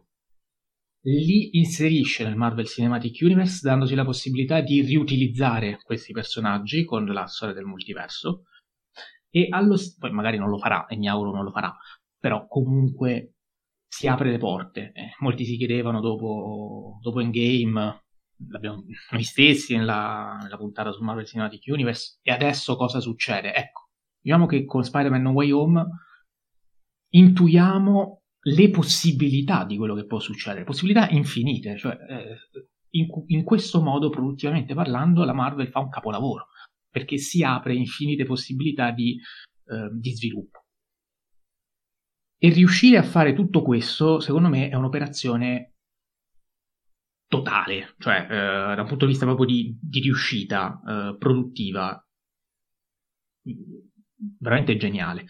E, ehm, e, questa cosa funziona anche in termini di in termini romantici, se vogliamo, cioè eh, noi che siamo legati, io perlomeno la mia generazione, che è tendenzialmente simile alla vostra, però io il divario lo avverto molto, quindi io che comunque lo Spider-Man di Raimi l'ho visto in sala, ecco, ehm, sapere che da qualche parte ha continuato ad esserci, ovviamente, eh, che non è finito lì e che eh, lo Spider-Man di, di, Andrew Garfield non è il nuovo Spider-Man, ma è semplicemente un altro Spider-Man, così come quello di Tom Holland. Eh, il fatto che appunto ci sono queste realtà parallele che coincidono, convivono e stanno tutte in piedi, è una cosa cinematograficamente, da un punto di vista di ovviamente grande pubblico, grande intrattenimento, eccetera, eccetera, assolutamente fenomenale.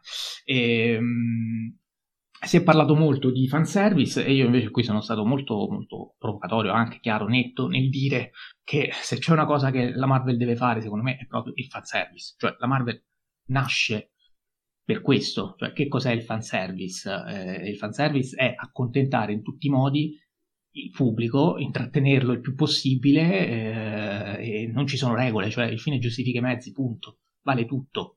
E se tu riesci a farlo con questo tipo di operazione nostalgia a proposito di postmodernismo, qui ritorna tutto, però eh, lo fa in modo convincente e secondo me anche funzionale rispetto alla narrazione perché a un certo punto ehm, il, il, confronto tra i tre Spider-Man serve a quello di, eh, di, Tom Holland che tante volte anche in questo podcast è stato sono uno dei pochi che lo difendeva è stato tacciato di essere un bambino, rompiscatole, antipatico, pesante, pedulante, eccetera, eccetera.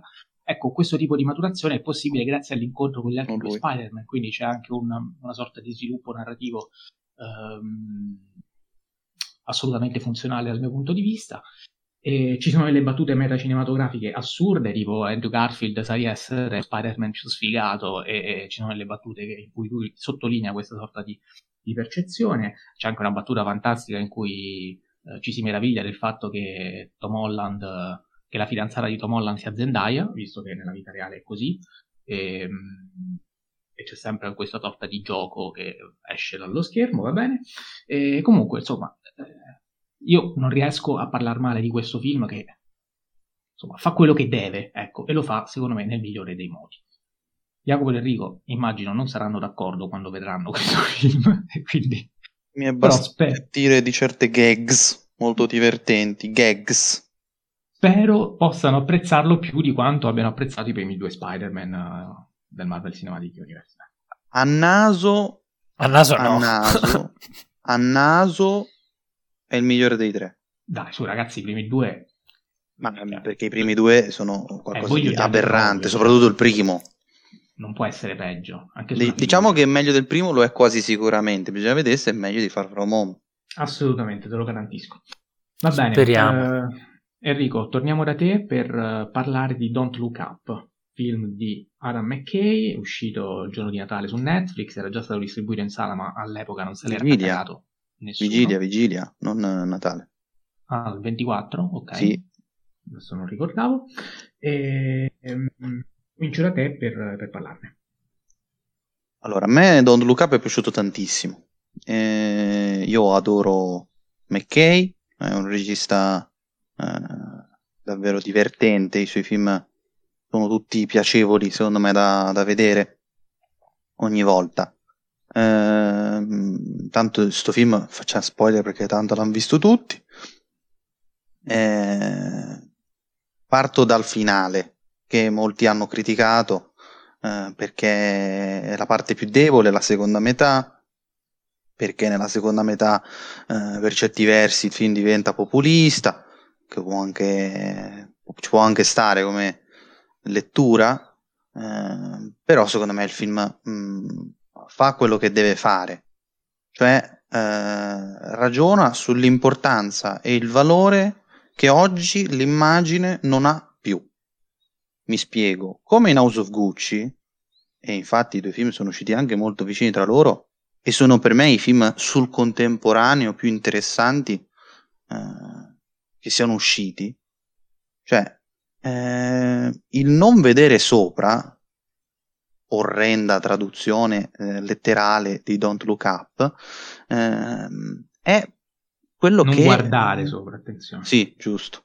Um, è quello che effettivamente eh, molti fanno, cioè hanno la verità davanti agli occhi, una verità eh, visibile, incontestabile, eh, fattuale, ciò nonostante eh, si discute e soprattutto eh, molto, la cosa più interessante del film è il fatto che ehm, non è la politica a essere marcia, è, eh, sono i politici che sono marci e eh, a loro volta eh, promuovono un certo tipo di idea eh, assolutamente eh, fuori dal mondo. Il film è stato pensato ehm, prima del, dell'aspetto del lockdown e dei vaccini e tutto il resto eh, e chiaramente il riferimento eh, a, a, Trump è eh, lampante in ogni cosa. Eh, ricordo che eh, Trump era quello che diceva che eh, per curarsi dal Covid potevate iniettarvi ehm, della candeggina, quindi mh, mm, lo, lo, ricordo per, quelli che, per i distratti che se lo sono dimenticato. Ehm, e chi- chiaramente eh, il film prende in giro tutte queste cose. Lo fa per certi versi in maniera assolutamente ehm, facile in molte cose, eh, in molti passaggi, però appunto con il valore dell'immagine che eh, può avere mh, anche valore variabile, cioè eh, c'è l'immagine pornografica e erotica e privata, eh, aggettivi importanti questi, eh, che diventano um, motivi pubblici ehm, che ehm, rientrano ehm, in questioni eh, e lavori pubblici, che quindi non hanno a che fare effettivamente con le competenze ehm, di un, una determinata persona, eh, e eh, l'immagine ehm, che in teoria è incontrovertibile viene comunque sempre messa in discussione in modo eh, stupido, sciocco e abbastanza infantile. E il film è chiaro che eh, prende in giro, secondo me, tutte queste cose. Poi per carità non è la grande scommessa, la grande scommessa è capolavoro, però mh, mm, questo film, secondo me, eh, è davvero riuscitissimo, ripeto, proprio per il discorso che fa eh, sull'immagine. Io mi associo su tutto quello che hai detto riguardo Don't Look Up, mi dissocio sul fatto che la grande scommessa sia un capolavoro, perché non sono assolutamente d'accordo, però ne parliamo in un'altra Lo stelle puntata. su Mereghetti, eh? Quanto stelle su Mereghetti, lo ricordo. Veramente? Non lo sapevo. Vabbè, comunque di McKay preferisco sicuramente Vice, ecco, alla grande scommessa. Comunque, eh, Jacopo. Ma prima o poi faremo una trilogia su, su McKay, che è un regista che piace a tutti e tre eh, ed è sicuramente interessante. Ah, non mi ripeto, ehm, Enrico ha detto davvero tu, tutto quello che... Una cosa che ha detto, la teniamo pure per noi. Cioè? No, dico, col fatto che ha potuto parlare di pochi film, eh, quando no, no, infatti, parlato infatti, è stato completissimo. Infatti, quindi. infatti, infatti, non, non, non mi ripeto su questo, mi, mi, mi, preme però ehm, precisare che davvero lui, questo film e House of Gucci sono i film del contemporaneo, su questo sono molto molto d'accordo, quindi sottoscrivo davvero tutto quello che ha detto Enrico.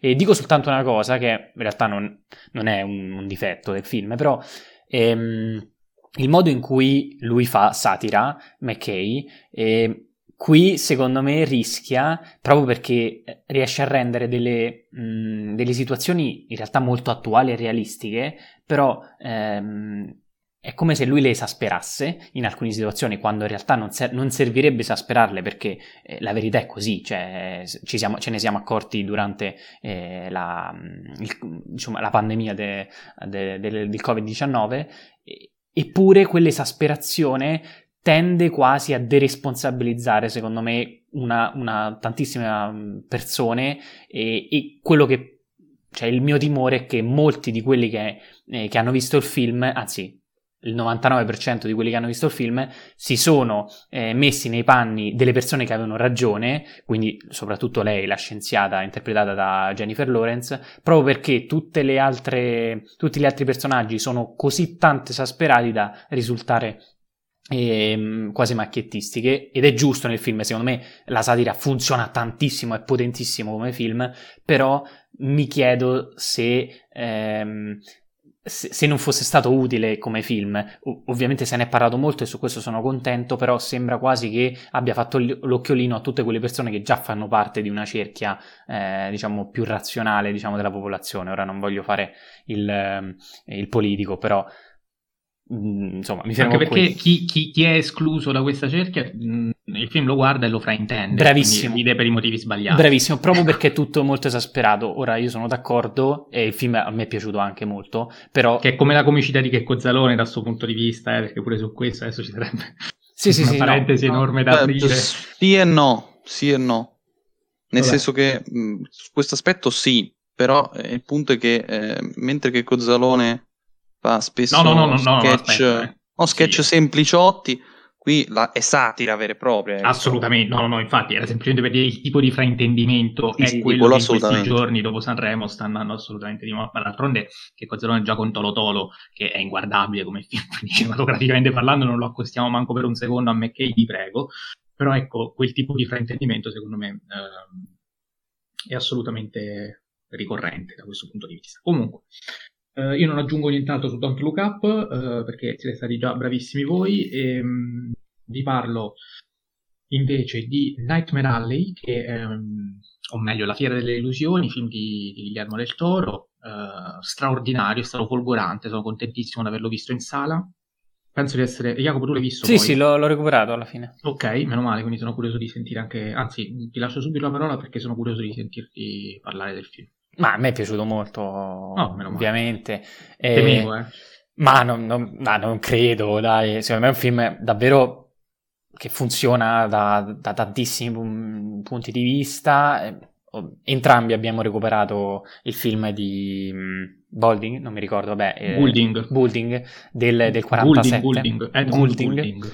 Eh, perdonatemi, del 47 e... Mh, film, un bel film e qui secondo me si fa, si fa un passo in più. Eh, secondo me i due cambiamenti sostanziali da, dal pre- precedente, precedente adattamento a questo sono sicuramente il finale, eh, non, eh, non, so, non, censurato come vogliamo dirlo, eh, perché qui non, non, si nasconde quella, il contrappasso della parabola sociale, ecco, eh, invece nel 47 è stato più buono e quindi anche più aperto in un pubblico no, che voleva il, il, protagonista, poi siamo nel cinema classico, quindi eh, vi lascio immaginare e... Un finale imposto dalla Fox è stato quello del 47, ecco, perché ovviamente appunto. Goulding l'avrebbe fatto molto più nero di quello. Certo, certo. Io, eh, per quanto sia comunque... Mm, vabbè, poi ne parliamo. Sì, dopo. sì, sì, non... è sicuramente anche quello eh, abbastanza eh, cattivo, però non abbastanza. e poi ho visto che eh, ora non, non, serve fare questi tipi di accostamenti, però il libro da cui entrambi i film sono tratti... Ehm, percorre appunto il finale del film di Del Toro, quindi ehm, è anche, anche più... l'inizio. Sì, sì, sì, esattamente, esattamente. Quindi sicuramente sul, su questo, sul finale, sul modo in cui riesce ad essere ancora più ciclico nella sua, ehm, eh, nella sua non solo estetica, ma ne, nella sua narrativa semantica, funziona di più questo finale. Eh, e poi l'altro cambiamento sostanziale, secondo me, è quello nella figura di Pitt, eh, che nel film del 47 era un po' un, una sorta di nemico amoroso, un po' eh, che poi però diventava una sorta di eh, appunto di uomo che poi moriva e quindi eh, nasceva il senso di colpa eccetera. Qui tutto questo rimane però a differenza c'è anche una cosa in più, cioè la figura paterna, ehm, che appunto Pitt, oltre ad essere appunto il, il, il marito di Zena e, e, quello, colui che gli insegnerà anche eh, tutti i trucchetti del mestiere, in più fa proprio da, da, padre, da un padre che lui, il protagonista, Stan eh, Carlyle, eh, ha perso, eh, interpretato, eh, lui, il protagonista, interpretato da Bradley Cooper in maniera davvero, davvero ottima, e, e quindi questa figura paterna in più, secondo me, ancora di più ehm, estremizza il discorso padre-figlio che noi vediamo ehm, vediamo durante il film grazie ad, ad alcuni flashback eh, appunto nel personaggio di, di, Bradley Cooper. Detto questo, quindi paragone, eh, paragone 47 sicuramente passo in più e detto questo il film funziona perché inizia intanto come stiamo vedendo negli ultimi anni ehm, stiamo spesso vedendo eh, l'ambito circense, no? Eh, l'ambito dei freak eh, fortunatamente questo non è Freaks Out perché oltre a bellissimi carrelli, lung- eh, piani sequenza iniziali, ehm, tutto questo magnificamente diretto da Del Toro che cioè, è proprio è, è il suo, è, il, è, proprio il suo, si vede che, che, le, che mastica questo da, da, da tantissimi anni, da, dal, suo, dal, suo, esordio praticamente, e tutto questo poi viene eh, perfettamente amalgamato con, con il cinema classico, perché davvero e si inizia con, eh, con, con, il circo, con i freaks, con, con, l'ambientazione circense, con questa spettacolarizzazione dell'universo de, de, de, del circo e dei, dei mostri, e, e poi,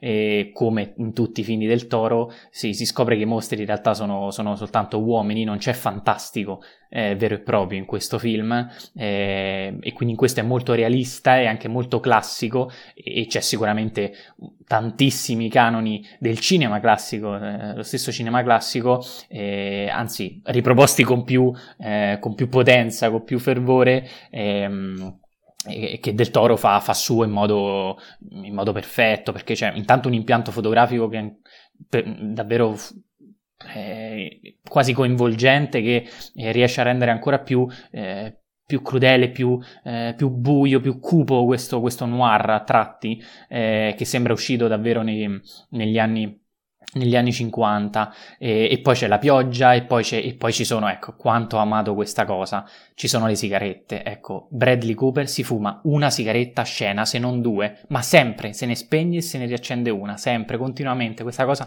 mi è piaciuta tantissimo, non solo perché appunto c'è, eh, è, è, proprio, è cinema classico a tutti gli effetti, ma il suo personaggio ehm, ne, ne, guadagna a livello di, di carisma, perché poi lui, ricordiamo, è la storia di un eh, di un contadino con i denti, con i denti dritti che fa eh, carriera nel mondo del, del circo, se vogliamo, e poi diventa un un, un, mentalista, eh, un mentalista che poi si, eh, si, si, si, sporgerà un po' troppo oltre eh, e quindi ri, e poi eh, insomma fa, fini, fa, la, fa, una brutta fine, giustamente. Quindi anche da questo punto di vista il finale più cattivo, più, ehm, che, che, appunto funge da contrappasso, eh, è molto più funzionale. E, e quindi questa sigaretta che non solo fa tutto questo, ma secondo me mette anche quella miccia, e qui faccio il gioco di parole, sul senso del fuoco, perché c'è sempre fuoco nel film, eh, perché in, in, contrapposizione con il buio, con la pioggia e con tutto, c'è sempre il fuoco, c'è la sigaretta sempre accesa, ci sono i fuochi dei camini, ci, ci sono le case che bruciano,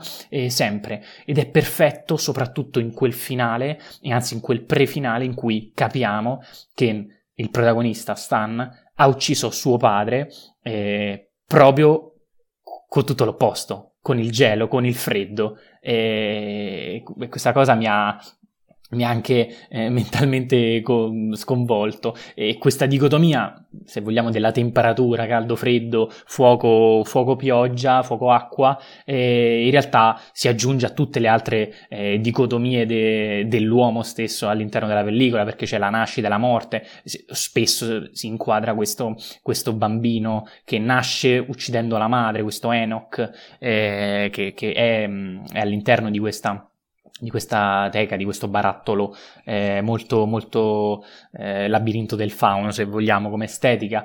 E, ehm, e, quindi questo mentalista che aiuta a far ricongiungere le persone co- con i propri cari, tra, diciamo, oltrepassando quella linea di, eh, di, etica, quella linea di morale, e poi però da questo dicotomia, dall'altra parte che cosa abbiamo? Fa scaturire tantissime cose, suicidi, inganni, eccetera, eccetera. Quindi eh, tutto questo funziona a livello registico, è cioè, sì, sì, davvero favoloso proprio per gli occhi.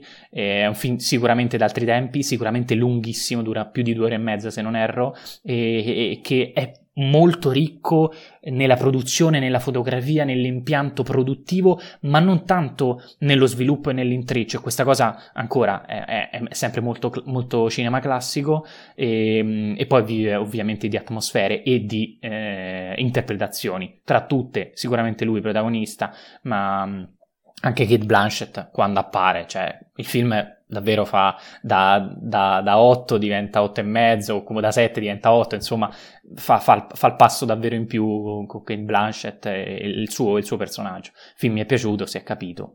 eh, una, ultima cosa, ultima cosa, nonostante tutto questo impianto fotografico, nonostante tutto questo, ehm, questo impegno produttivo, io non ho visto uno stacco, non ho visto, cioè è, la regia sembra davvero invisibile sembra davvero eh, che davvero forse un paio di scene tu ti accorgi di, di, stare dall'altra parte della macchina da presa, cioè da spettatore, perché per il resto sembra di stare lì co- totalmente coinvolto e que- su questo non, cioè, mi, è, mi, è, piaciuto tantissimo, quindi eh, secondo me addirittura più bello di, della forma dell'acqua, però non voglio, non voglio dirlo davanti a Enrico perché rischio la morte.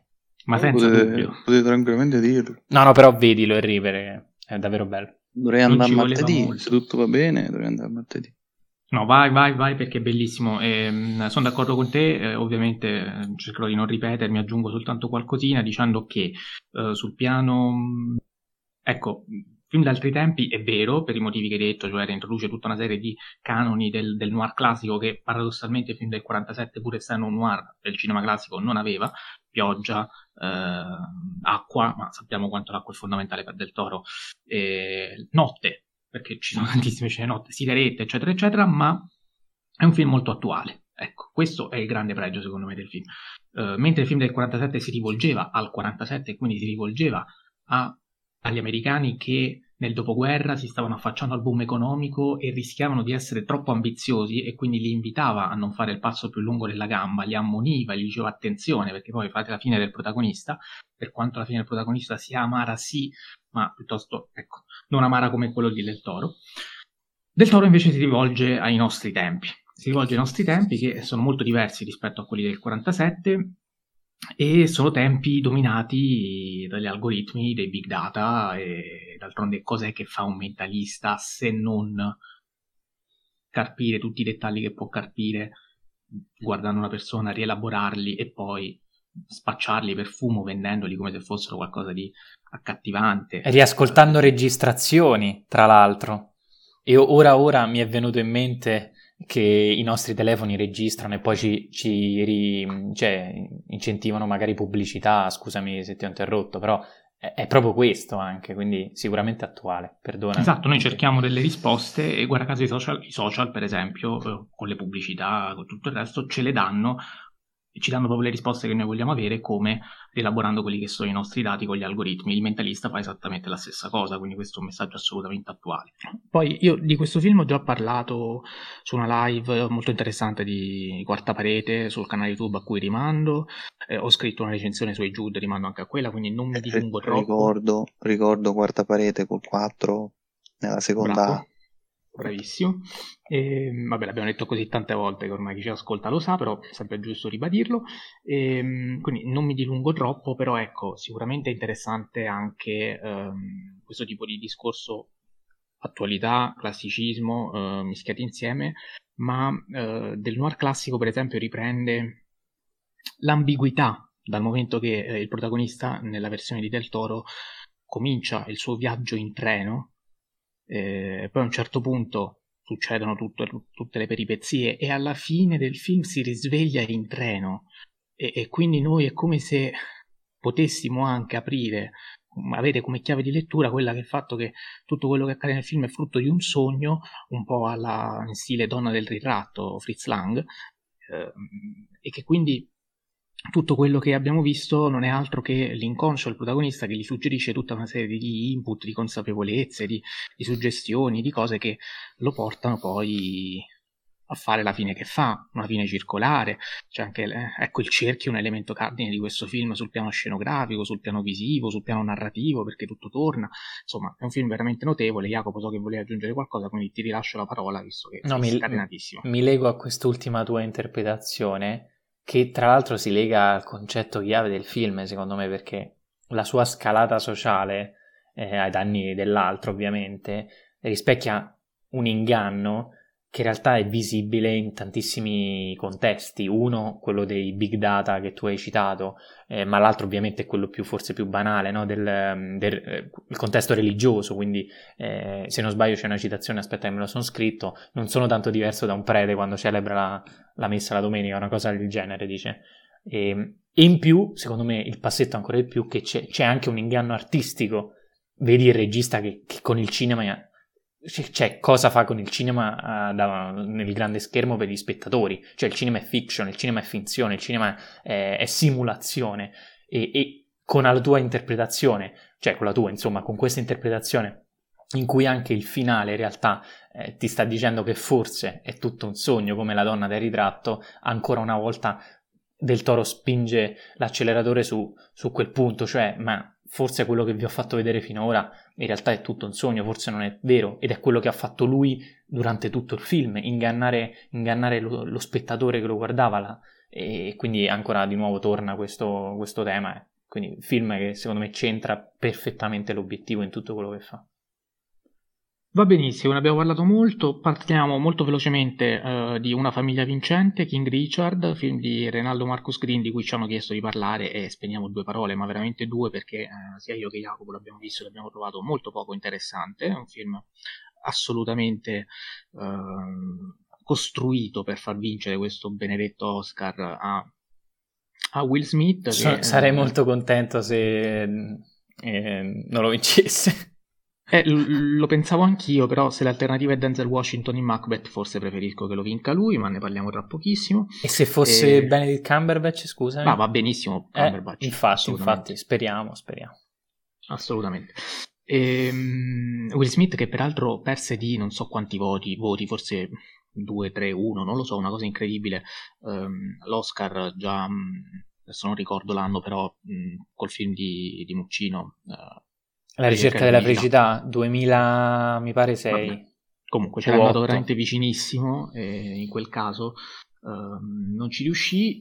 Qui, ecco, si punta tutto su, su di lui perché l'intero film è costruito su di lui, sul suo personaggio che è scritto anche in modo in ottica Oscar, visto che um, c'è questo discorso, uh, ovviamente Black, c'è questo discorso anche sul um, un personaggio molto estroverso, uh, molto macchiettistico, um, che sa dare spazio alle donne, uh, che è circondato da donne, cioè la moglie non le piglia, sa ascoltare, anche se all'apparenza no, insomma il problema è che è tutto proiettato su di lui e tutte queste figure fondamentalmente scompaiono, anche le tematiche, quelle più interessanti, come poteva essere quella razziale, eh, vengono messe un po' tutte sotto al tappeto, ci sono tanti accenni, tanti spunti, tante cose che però poi alla fine si magna tutto lui, ecco, il punto è un po' questo.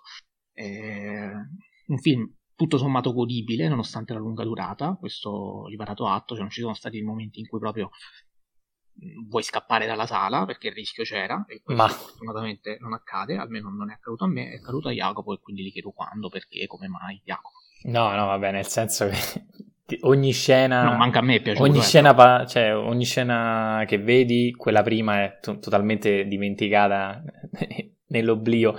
Insomma, eh, per me è un film... Eh, molto televisivo. Eh? Sì, molto... un film molto televisivo. Film, per la famiglia di domenica. Eh, sì, sì, sì, un film insomma, pessimo da tutti i punti di vista. È riuscito a rendere il tennis uno sport noioso, il che è, cioè, davvero devi essere, devi essere bravo a, fa- a, fare una cosa del genere, quindi tanto di cappello. Anche lo sport è completamente in secondo piano. Sì, totalmente, totalmente. E poi un punto in cui, allora, io... Uno dei libri più belli che abbiamo mai letto è Open di Agassi, eh, la, l'autobiografia di questo tennista eh, molto molto forte, eh, soprattutto negli anni 80-90 e anche 2000. E, e, il punto su cui si sofferma questo libro è la rigidità, la rigidità del padre, cioè Agassi è nato e cresciuto con un padre che lo ha costretto a giocare, che lo faceva allenare tutti i giorni ore e ore e ore e ore e ore e ore ore e mh, mm, anche andando oltre, nel senso eh, ci voleva davvero un attimo per che, che, che lui alzasse il telefono azzurro per, per capirci e insomma si, si, riprendesse in mano la sua vita perché è davvero stato quasi schiavizzato per diventare un fenomeno in questo sport ed è diventato un fenomeno. Ecco, questa tematica in questo film c'è perché sembra che questo padre è, è molto appunto appassionato e quindi eh, anche rigido per cercare di eh, far diventare delle fenomeni, delle fenomene. Le, loro, le sue figlie le ha programmate prima della nascita. Bravissimo. Lui ha fatto queste due figlie per farle diventare tenniste perché aveva calcolato esatto. che il tennis era redditizio. Questo tema davvero succoso, su cui ci si poteva eh, perdere tanto tempo, comunque utilizzarlo per parlare di, di, cose sensate sull'etica del genitore, sul costruire una carriera del figlio, su una cosa che in realtà piaceva a te prima che lui nascesse, cioè Sul, stai... sullo sport come fonte di guadagno, non solo, ma tu, passione, tu, tu, tu, gli stai dando, tu gli stai dando una carriera e una vita, ma tu l'hai scelta per lui già, cioè ci sono tantissime cose da dire, punto, c'è una scena, una resa malissimo, in cui il, i servizi sociali vengono perché la vicina li chiama cioè, ma è tutto sbagliato, tutto completamente sbagliato. Film davvero brutto. E, ce ne vuole, eh. Cioè, io per esempio Diabolic e America Latina non l'ho apprezzati, ma in confronto, cioè, boh, vabbè, non, non basta, vabbè, basta. ci sono delle idee di cinema che poi sì, possono esatto, piacere possono piacere, ecco, esatto, lì c'è, lì c'è un'idea di cinema che poi sono sicuramente divisive. Qui non c'è un'idea di cinema, punto. Cioè. Quindi smettiamo di parlarne.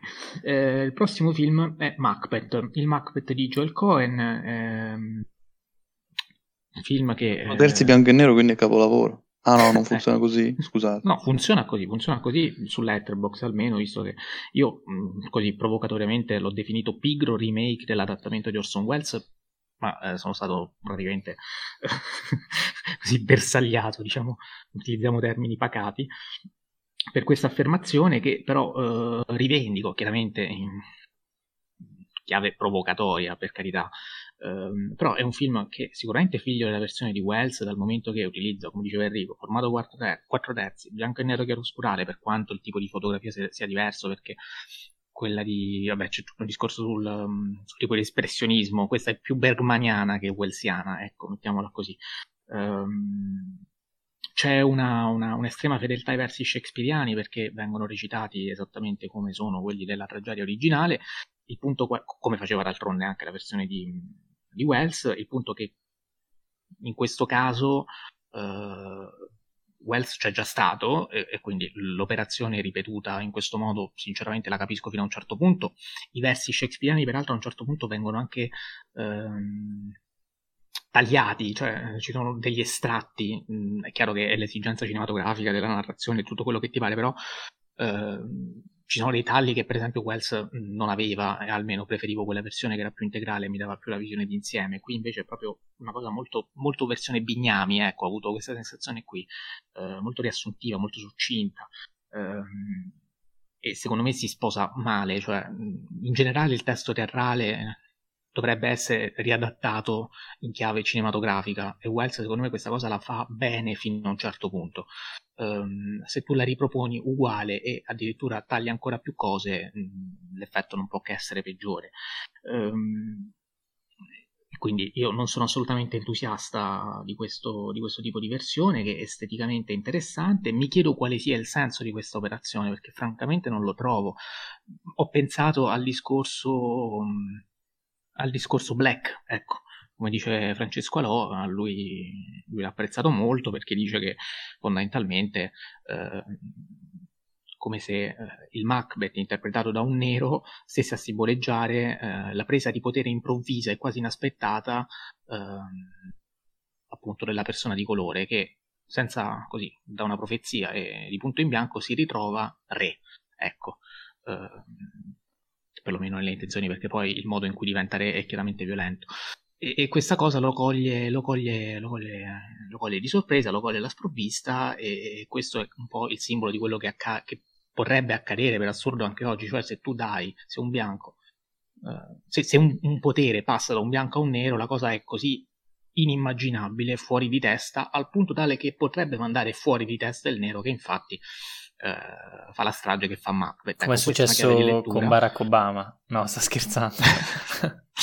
lasciamo perdere, per esempio. Eh, io, io, francamente veramente faccio fatica, cioè, sono letture che anche interessanti, affascinanti, stanno in piedi fino a un certo punto, però mh, c'era bisogno, cioè non capisco proprio la necessità di questo film oggi fatto in questo modo, che è, eh, come dicevi tu Jacopo, perché ne abbiamo parlato e quindi ti anticipo, poi lo direi meglio tu, però è un po' lo specchio dei tempi nostri, nel senso quello che ci vuole per fare il film, appunto, quattro terzi bianco e nero, sei d'autore, sei figo e sei pompato per questo. Io ho, ho avuto molto questa impressione qua, ecco, che mi ha lasciato un pochino interdetto. Poi ci sono delle intuizioni eh, che differenziano questo film rispetto ad altre versioni. Per carità, c'è la strega, ad esempio, che è un'ettrina interpretata magnificamente da, da Catherine Hunter, che secondo me è la prova attoriale migliore del film, molto meglio di, della McDormand, che comunque porta a casa la sua la, la, pagnotta, diciamo, fa il suo, ma Denzel Washington che ho trovato veramente pessimo perché enfatizza con, continuamente questi versi, li enfatizza ma li sminuisce allo stesso tempo, cioè utilizza l'enfasi per, per dirli, per pronunciarli, per recitarli in modo quasi rassegnato, veloce, frenetico, disilluso. Ecco, questa cosa mi ha proprio disturbato, non capisco perché, sicuramente è una cosa voluta, ma Ehm, non mi è piaciuta minimamente. Quindi dicevo, uh, la strega una e trina, benissimo interpretata da Catherine Hunter, sicuramente una cosa interessante.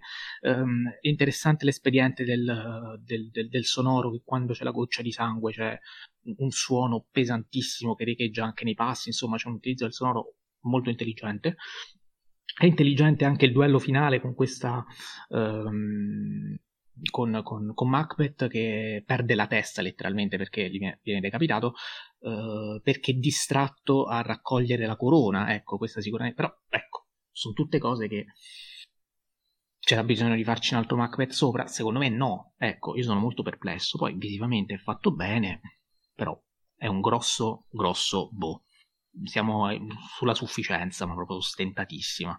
Jacopo. Ma per me il c'è, non è enorme, però sì, anche io sono abbastanza mm, perplesso su alcune cose, poi sono d'accordo che eh, moltissime scelte registiche soprattutto funzionano e sono state anche interessanti da, da vedere e da analizzare. E, mh, ho letto alcune, alcune, persone, tra l'altro, proporre, eh, visto anche la mh, magnificenza estetica, di costruire un Macbeth del genere, cioè come lo, aveva, come lo ha diretto Joel Cohen, però muto, Sarebbe stato interessante, non so perché, anche se in realtà perderesti... Sicuramente sarebbe stato meglio, eh, te lo dico. Certo, no, secondo me sarebbe stato interessante. Ovviamente perderesti eh, tutto il, diciamo, il, soggetto shakespeariano, però non lo so, forse eh, sarebbe stato più... No, non lo so, vabbè, non lo sapremo mai. Avrebbe avuto un senso almeno. Cioè... Sicuramente mm. sarebbe stato tu- totalmente diverso, però a me eh, so che anche tu hai recuperato praticamente tutti i Macbeth usciti finora e, ehm, e tranne se... Bellatar. Tranne quello di Bellatar, anch'io. E, ehm, e secondo me è interessante analizzare eh, questo film proprio come un ennesimo adattamento di questa, di questa tragedia shakespeariana, perché ehm, il viaggio che ho fatto anch'io, che in realtà l'hai fatto anche tu, è proprio appunto, si parte da Wells, no? così importante, così eh, anche eh, nella storia appunto del, del cinema e poi abbiamo Kurosawa con quella forse la, la, più bella trasposizione, sicuramente tu sarai d'accordo, e nel Il Trono di Sangue, sangue.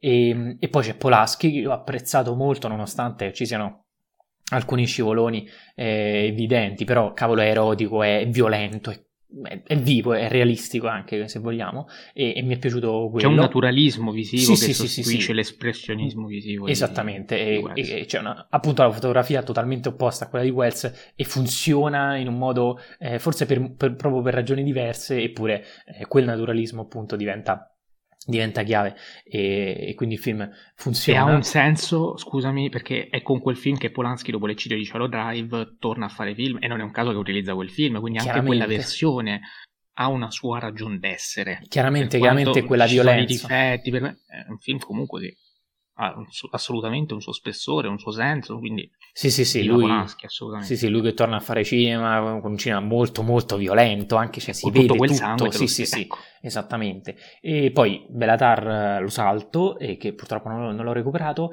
e poi si arriva a quello di, eh, di Justin Kurzel, non, non, ricordo. Che non ne parliamo nemmeno. Che ovviamente è molto, molto anonimo, insomma, dimenticabile. E, ehm, e infine c'è questo, e davvero questo rispecchia la visione di oggi, cioè un adattamento in linea con i tempi perché intanto quello che dicevi tu prima, cioè il 4 terzi bianco e nero già inquadri perfettamente il tipo di film, ma poi è un film pensato per la piattaforma, ricordiamo è uscito ed è eh, disponibile su Apple TV Plus, e, ehm, realizzato con la 24 e sappiamo benissimo che soprattutto in questi ultimi anni questa casa di produzione e distribuzione sta avendo tantissimo su- eh, successo e sta anche contagiando moltissime altre produzioni.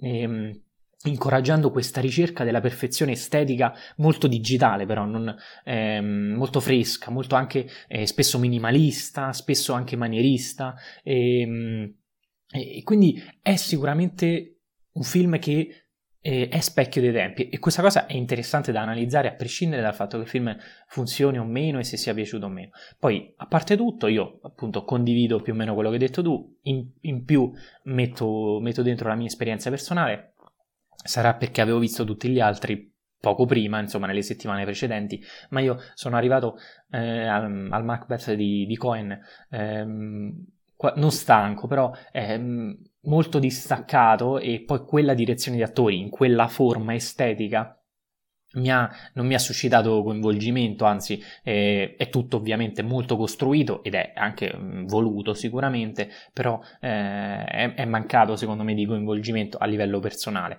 E poi con tutte queste scenografie molto monolitiche, molto teatrali, eh, seppur formalmente perfette se vogliamo, ehm, non, non, hanno, non sono riusciti a coinvolgermi, quindi non ho goduto de, de, di, di, tutta anche questa magnificenza estetica che mm, tutto sommato c'è, nel senso, però eh, quindi no, non sono stato soddisfatto, non mi ha soddisfatto. Eh, detto, detto, questo è un film secondo me molto interessante a, all'interno non solo della cinematografia eh, americana, perché appunto è un Macbeth che si ripete, che però eh, cita Wells ma in realtà fa cose diverse, è, è molto, molto, interessante. In più, secondo me, è, è, è essenziale all'interno di, eh, della cinematografia di due registi, appunto due fratelli, questa volta non sono i Di Innocenzo, ma sono, e nemmeno i Manetti, ma sono i Cohen, e che qui per la prima volta si staccano in regia. E quindi è molto, molto interessante sono curioso dei prossimi film se questa sarà un'eccezione o seppure diventerà prassi. Vedremo.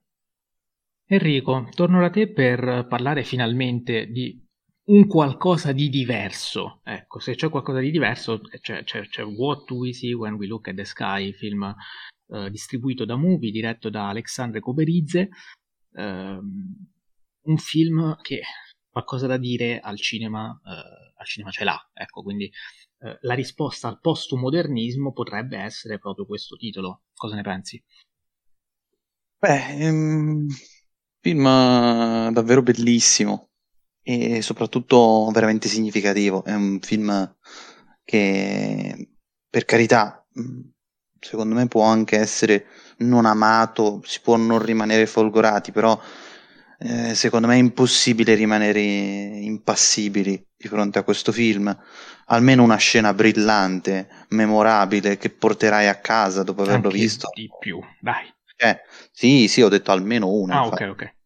Eh, io ne ho due che mi hanno veramente folgorato. Anch'io. e, e, e, lasciato a bocca aperta e ogni volta che ci ripenso mi sembrano sempre più belle.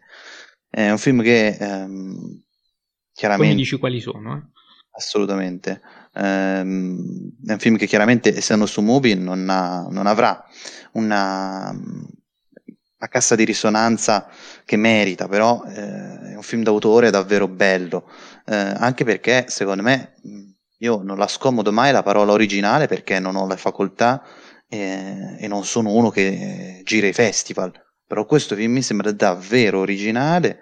Eh, e infatti se non sbaglio già da Berlino se ne parlò come un film davvero eh, interessante, eh, fresco e nuovo. Sono 150 minuti, forse troppi, ciò nonostante eh, ci sono delle scene davvero belle, ehm, proprio perché è un film cosciente di essere film, c'è una scena che faccio un micro spoiler, tanto è a 10-15 minuti, eh, c'è la scena in cui avviene l'incantesimo. No, Harry, eh, ora, ora non me lo posso più vedere. Ah, eh, scusate, F.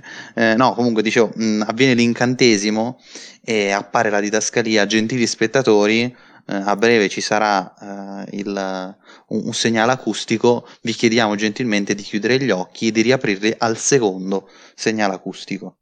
Ecco, un film quindi che è cosciente di essere film anche per ehm, il modo in cui eh, il film è girato, eh, sceneggiato e eh, visto anche, eh, perché è cosciente di essere visto il film, ehm, perché ad esempio eh, la struttura eh, dei dialoghi è praticamente muta, cioè noi, noi, vediamo queste persone che parlano, che sorridono, scherzano, eh, però non sentiamo, sentiamo la musica. Eh, è un film veramente bellissimo ehm, che in alcuni punti eh, tocca davvero vette elevatissime eh, e qui dico le due scene eh, senza, farle, senza, fare spoiler eh, cioè la prima è quella in cui i, i, i bambini vanno a, a chiedere il, eh, il, il pallone eh, e dopo viene lanciato eh, fuori dalla finestra. È una scena metacinematografica a livelli eh, estremi perché è eh, un film che gioca molto sul, sul colore, ha una fotografia eh, già lo dico tra le più belle dell'anno probabilmente, è difficile fare di meglio eh, e quello è l'unico aspetto diciamo nero, fortemente nero eh, e invece di, che, invece di un mostro eh, esce il pallone che è la gioia della città eh, georgiana eh, che tifa Argentina. La seconda scena invece eh, il protagonista di Argentina, eh, diciamo.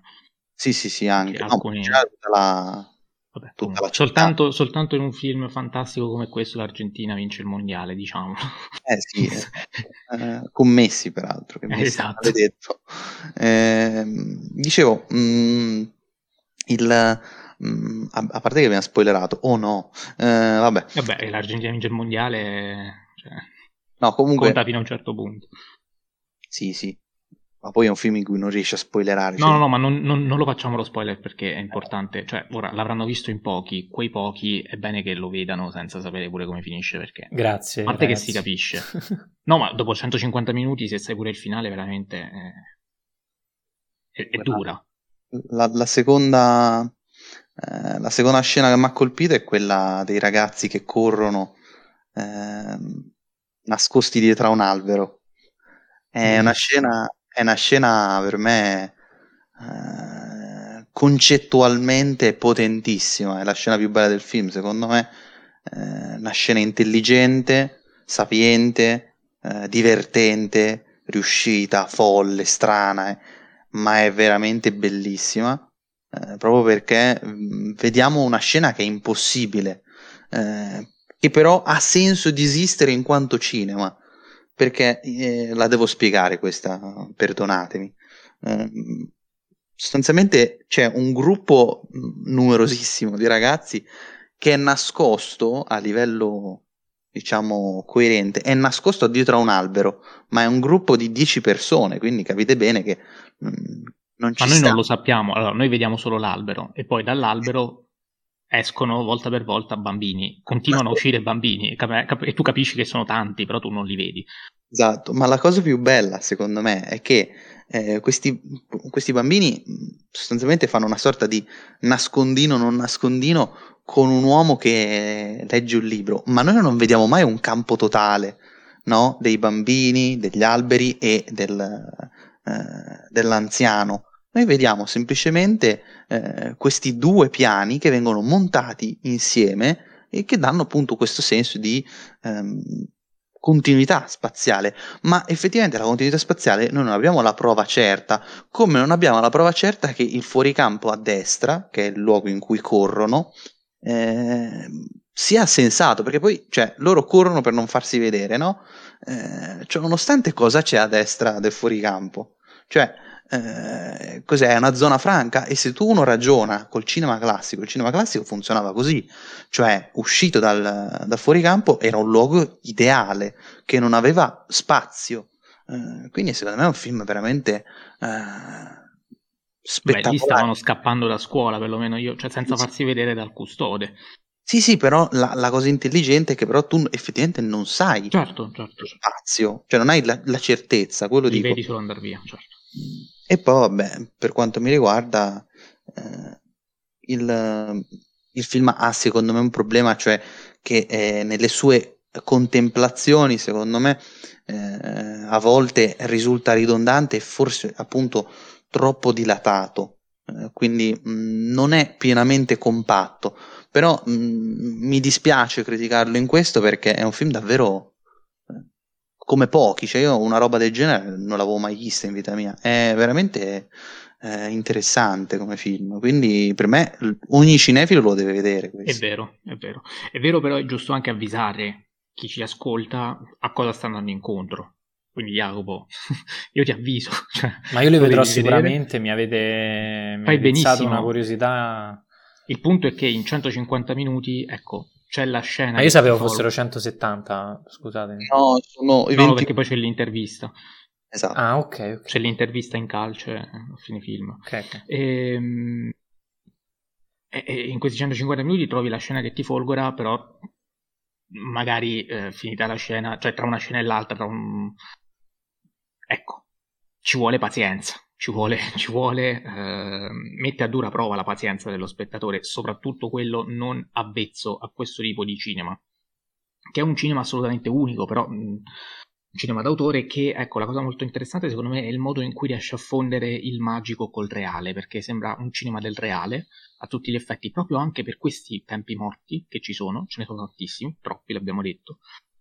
Eh, però poi quando vedi la magia, la magia in certo. questo realismo è ancora più magica. E, e quindi quando fa, lo, fa, la voce, il voice over, fa il gioco con lo spettatore uh, del chiudere gli occhi, io gli occhi li ho chiusi. Anch'io. Poi a fine film sono tornato indietro e ho visto cosa è successo quando ho avuto gli occhi chiusi, però io sono stato al gioco. Eh, quindi io ho chiuso gli occhi, ho aspettato il secondo segnale acustico, li ho aperti e ho visto cosa è accaduto. Ho visto la magia e me la sono goduta.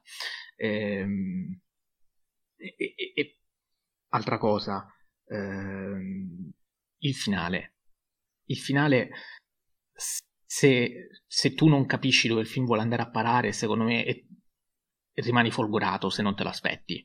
Se te lo aspetti, e io in questo caso purtroppo me lo aspettavo, ma da un bel pezzo, ehm, questo effetto magico purtroppo viene un pochino meno. Poi ora non so quanto fosse voluto l'effetto sorpresa, probabilmente non troppo, non lo so questo. Però ecco, quando io vedo quello che mi aspetto dopo due ore, mh, mm, mi fa piacere che l'ho visto, ma ecco, perde un pochino di, di, di, magia. Quindi non è ben bilanciato secondo me da questo punto di vista. Quindi sono d'accordo con Enrico quando dice che manca di compattezza. Ci sono tantissime sequenze estremamente dilatate, però vale la pena, vale veramente la pena, nel senso letterale del termine, eh, affrontarle perché, perché è un film che comunque ci dice qualcosa che altri film non dicono, che comunque celebra la magia del cinema, eh, perché la magia è magia cinematografica, oltre che magia sportiva, visto che il calcio viene equiparato più o meno, cioè è, il, è, un, è un, un, centro di aggregazione, cioè cinema e calcio sono i due, eh, i due modi attraverso cui una città può può, non una città, le persone, una comunità, ecco il termine giusto, possono riunirsi, possono condividere un'esperienza. Il cinema e il calcio, condivisione dell'esperienza, è una cosa assolutamente autentica che, che viene resa benissimo. E poi io volevo soffermarmi brevemente anche sul titolo, perché um, e sul discorso vedere, guardare, cosa vediamo quando guardiamo il cielo. Qui c'era un editoriale, ora una visione dal fondo che nel caso di Mazzella si chiama Malholland Drive, un'ultima pagina di un numero di film TV, se non sbaglio il numero 2 di quest'anno, che faceva proprio riferimento alle differenze che, che, ci sono tra il termine vedere e il termine guardare, che spesso vengono confusi. Uno non sa mai se dire guardo un film o vedo un film, cioè il guardare vuol dire il rivolgere lo sguardo verso qualcosa, quindi siamo noi che intenzionalmente cerchiamo qualcosa, cerchiamo qualcosa da vedere e quindi da percepire. Noi vediamo quando percepiamo, guardiamo quando volgiamo lo sguardo verso. Ecco. Um, è interessante notare come questo film, eh, secondo me, allora, normalmente no, diciamo che è possibile um, guardare ma non vedere quando tu guardi qualcosa ma non, non, percepisci, non trovi quello che stai guardando, quello che stai cercando, quindi tante volte ci viene detto guarda nel cassetto se trovi i calzini, ma tu non li vedi i calzini anche se nel cassetto stai guardando. E, pensavo fosse impossibile vedere senza guardare. In realtà questo film ti dimostra che è possibile anche vedere senza guardare, perché tu continui a percepire delle cose, anche se un po' stanco, un po' confuso da quello che sta accadendo, non sai dove posare gli occhi, perché poi ci sono delle scene in cui tu veramente hai dei quadri a disposizione in cui puoi soffermarti su un dettaglio, su un albero, su un personaggio, su, su, su un uccello, su, veramente su tanti aspetti, quindi tu non... Sui piedi e sulle braccia. Esatto, se sei completamente libero di guardare dove ti pare e magari non stai guardando nel punto giusto, però stai vedendo, stai percependo un qualcosa di magico, di cinematografico che, ecco, in questo questo film è notevole. Il punto è che si fa fatica, dannatamente. questo purtroppo eh, va detto. Ecco. E anche questo è il bello, però. La critica lo sta incensando mm, in modo smisurato.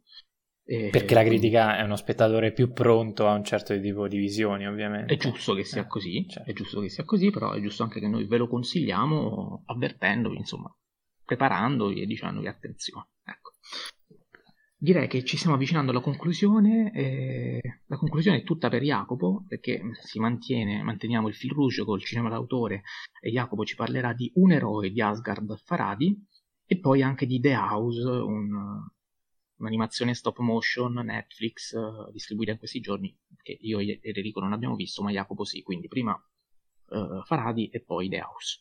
Jacopo. Ah, cercherò di essere molto breve. E, ehm, per un eroe di Faradi dico due parole sulla trama per contestualizzare, altrimenti mi sento, mi sento stupido a parlarne così. E, um, Raim, protagonista, siamo in Iran, e sta scontando in prigione una condanna per un debito uh, che non è riuscito a pagare. E, quando la sua ragazza, fuori dalla prigione ovviamente, trova una, una borsa piena di monete d'oro, invece di eh, utilizzarla per rimborsare direttamente il creditore, de- decide di cercare la proprietaria e restituirgliela. E tutto questo insieme appunto a Raim. Eh, e que- questo, questo, evento diciamo gli procura diciamo, una sorta di encomio una sorta di, eh, sì, di encomio da tutta la, la, direzione del carcere dalla stampa, dalla tv, dai social eccetera eccetera. E questa è, il, è la trama sostanzialmente. Ah, il film è Total, è ladri di biciclette in Iran sostanzialmente, eh, però è ancora più inquietante perché eh, a differenza del film di De Siga qui eh, non c'è un evento scatenante che mette alla prova il protagonista, ma ci sono tantissimi eventi eh, sociali, quindi della comunità, quanto è importante per Faradi eh, la comunità, eh, il condividere le cose nel bene o nel male tutti questi eventi si, si, andranno a sommare e metteranno davvero alla prova il protagonista che dovrà, dovrà scegliere. E quindi un film basato sulla reputazione, sulla propria dignità, eh, davanti a, a, a, delle scelte che è costretto a prendere, è costretto a fare e, e, in questo senso la comunità diventa testimone, diventa giudice, diventa vittima anche de, de, de tuoi, delle tue azioni e, e, lui che è una sorta di eroe in realtà... Ehm, farà la fine di, eh, de, de, del protagonista di, dei ladri di biciclette, perché sì, in questo senso lui, pur di salvare il figlio, pur di salvare la reputazione, eh, in realtà un po' al contrario verrà salvato dal figlio, però sempre per dignità ehm, si cercherà appunto di, eh, di, non minare la famiglia, di non... Ehm, far sì che le proprie azioni eh, siano ereditarie nei confronti dei figli. E, e, quindi lui, spoiler, nel finale sarà costretto a tornare in prigione eh, per il bene della, della famiglia anche. E quindi un film sicuramente coinvolgente, emotivamente parlando, eh, che consiglio, totalmente neorealista, totalmente eh, molto ispirato appunto a, al capolavoro di De Sica e quindi lo consiglio. Passando a The House invece completamente diverso, qui la trama non la dico, però sono tre storie, quindi tre eh, mediometraggi uniti da un fil rouge, ovvero la casa, appunto il titolo The House.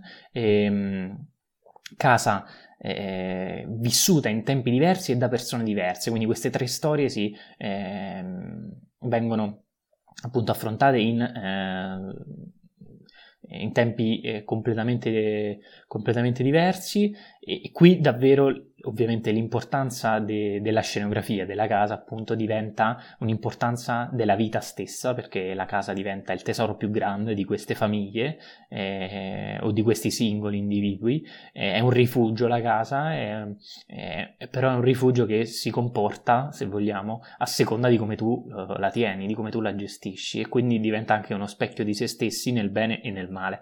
E, um, questo, queste tre storie ovviamente eh, sono, sono, legate appunto dalla casa ed è una, sto- una sorta di viaggio eh, con eh, un viaggio quasi di, di sceneggiatura, no? inizio, eh, evento scatenante, cli- climax, cioè climax, perdonatemi, eccetera, eccetera, e poi, fi- e poi sì, sto imparando, e poi finale, e, e quindi dalla disperazione, se vogliamo, della povertà anche arriviamo a una consapevolezza di se stessi, quindi la casa diventa motore anche di una presa di coscienza, se vogliamo. Eh, questo perché? Prodotto interessante perché appunto animazione, stop motion e tra l'altro stop motion perfetta perché que- volevo dire una, so- soprattutto questa cosa, The House è un film per adulti, cioè un film ama- d'animazione che però ehm, fa molta introspezione ai personaggi, personaggi molto ambigui, stop motion quasi straniante, alcune scene sono orrorifiche, quindi c'è una componente estetica anche ehm,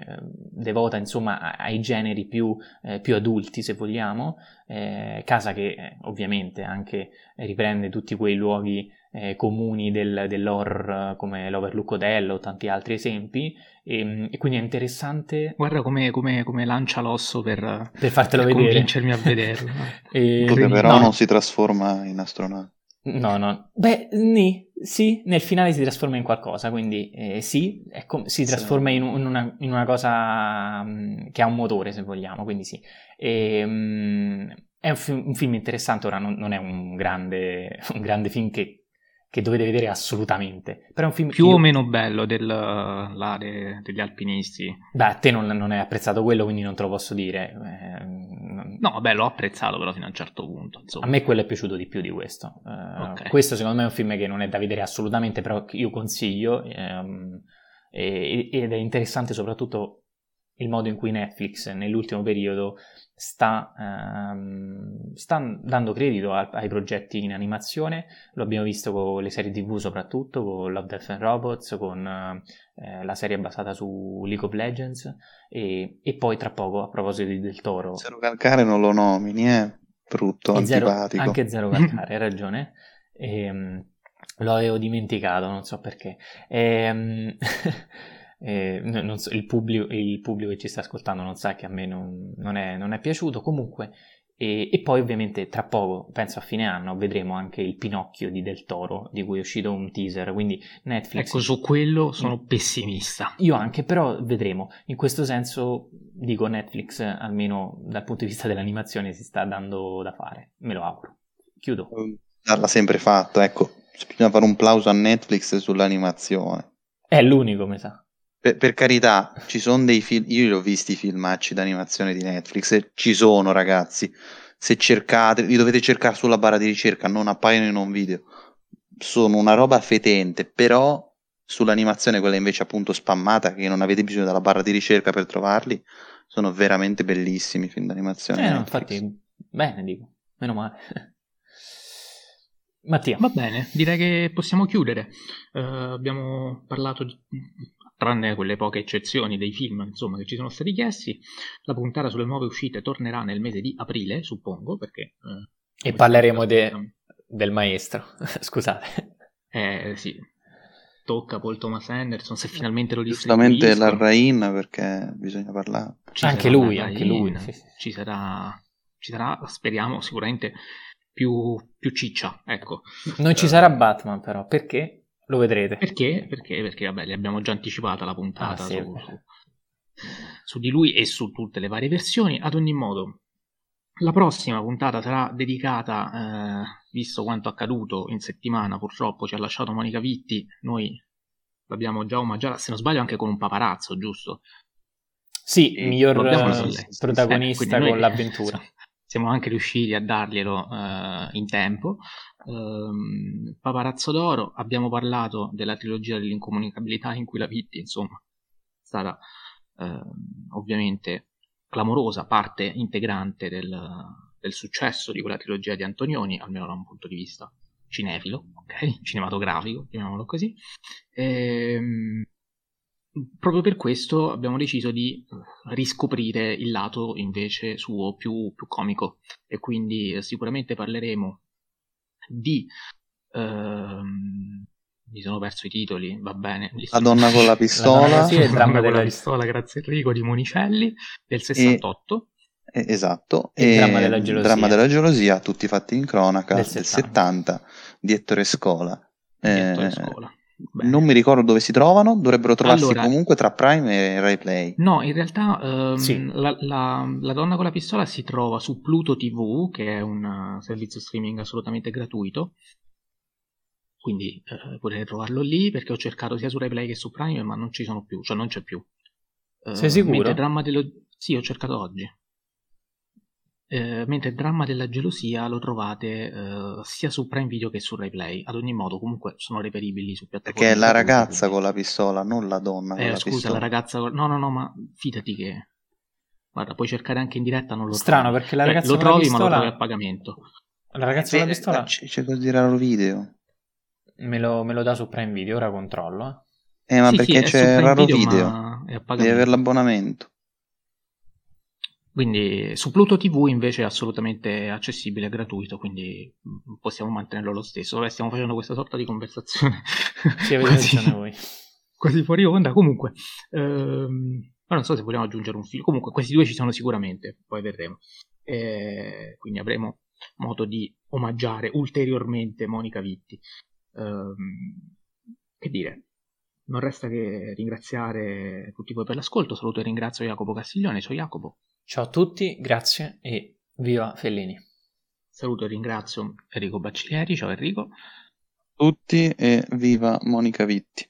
Non mi ricordo se l'ho detto nell'introduzione perché ne abbiamo fatte diverse oggi per problemi di eh, non so che cos'era, eh, connessione. Boh, vabbè, comunque eh, vi ricordo come sempre che potete seguirci nelle nostre pagine, la mia Instagram, eh, no, nelle nostre pagine Instagram, la mia Stanley K, quella di Jacopo Cinemadoc e quella di Enrico, Enrico Bacciglieri. Io vi ringrazio per averci, per averci ascoltato fino a questo punto e ci sentiamo il prossimo lunedì.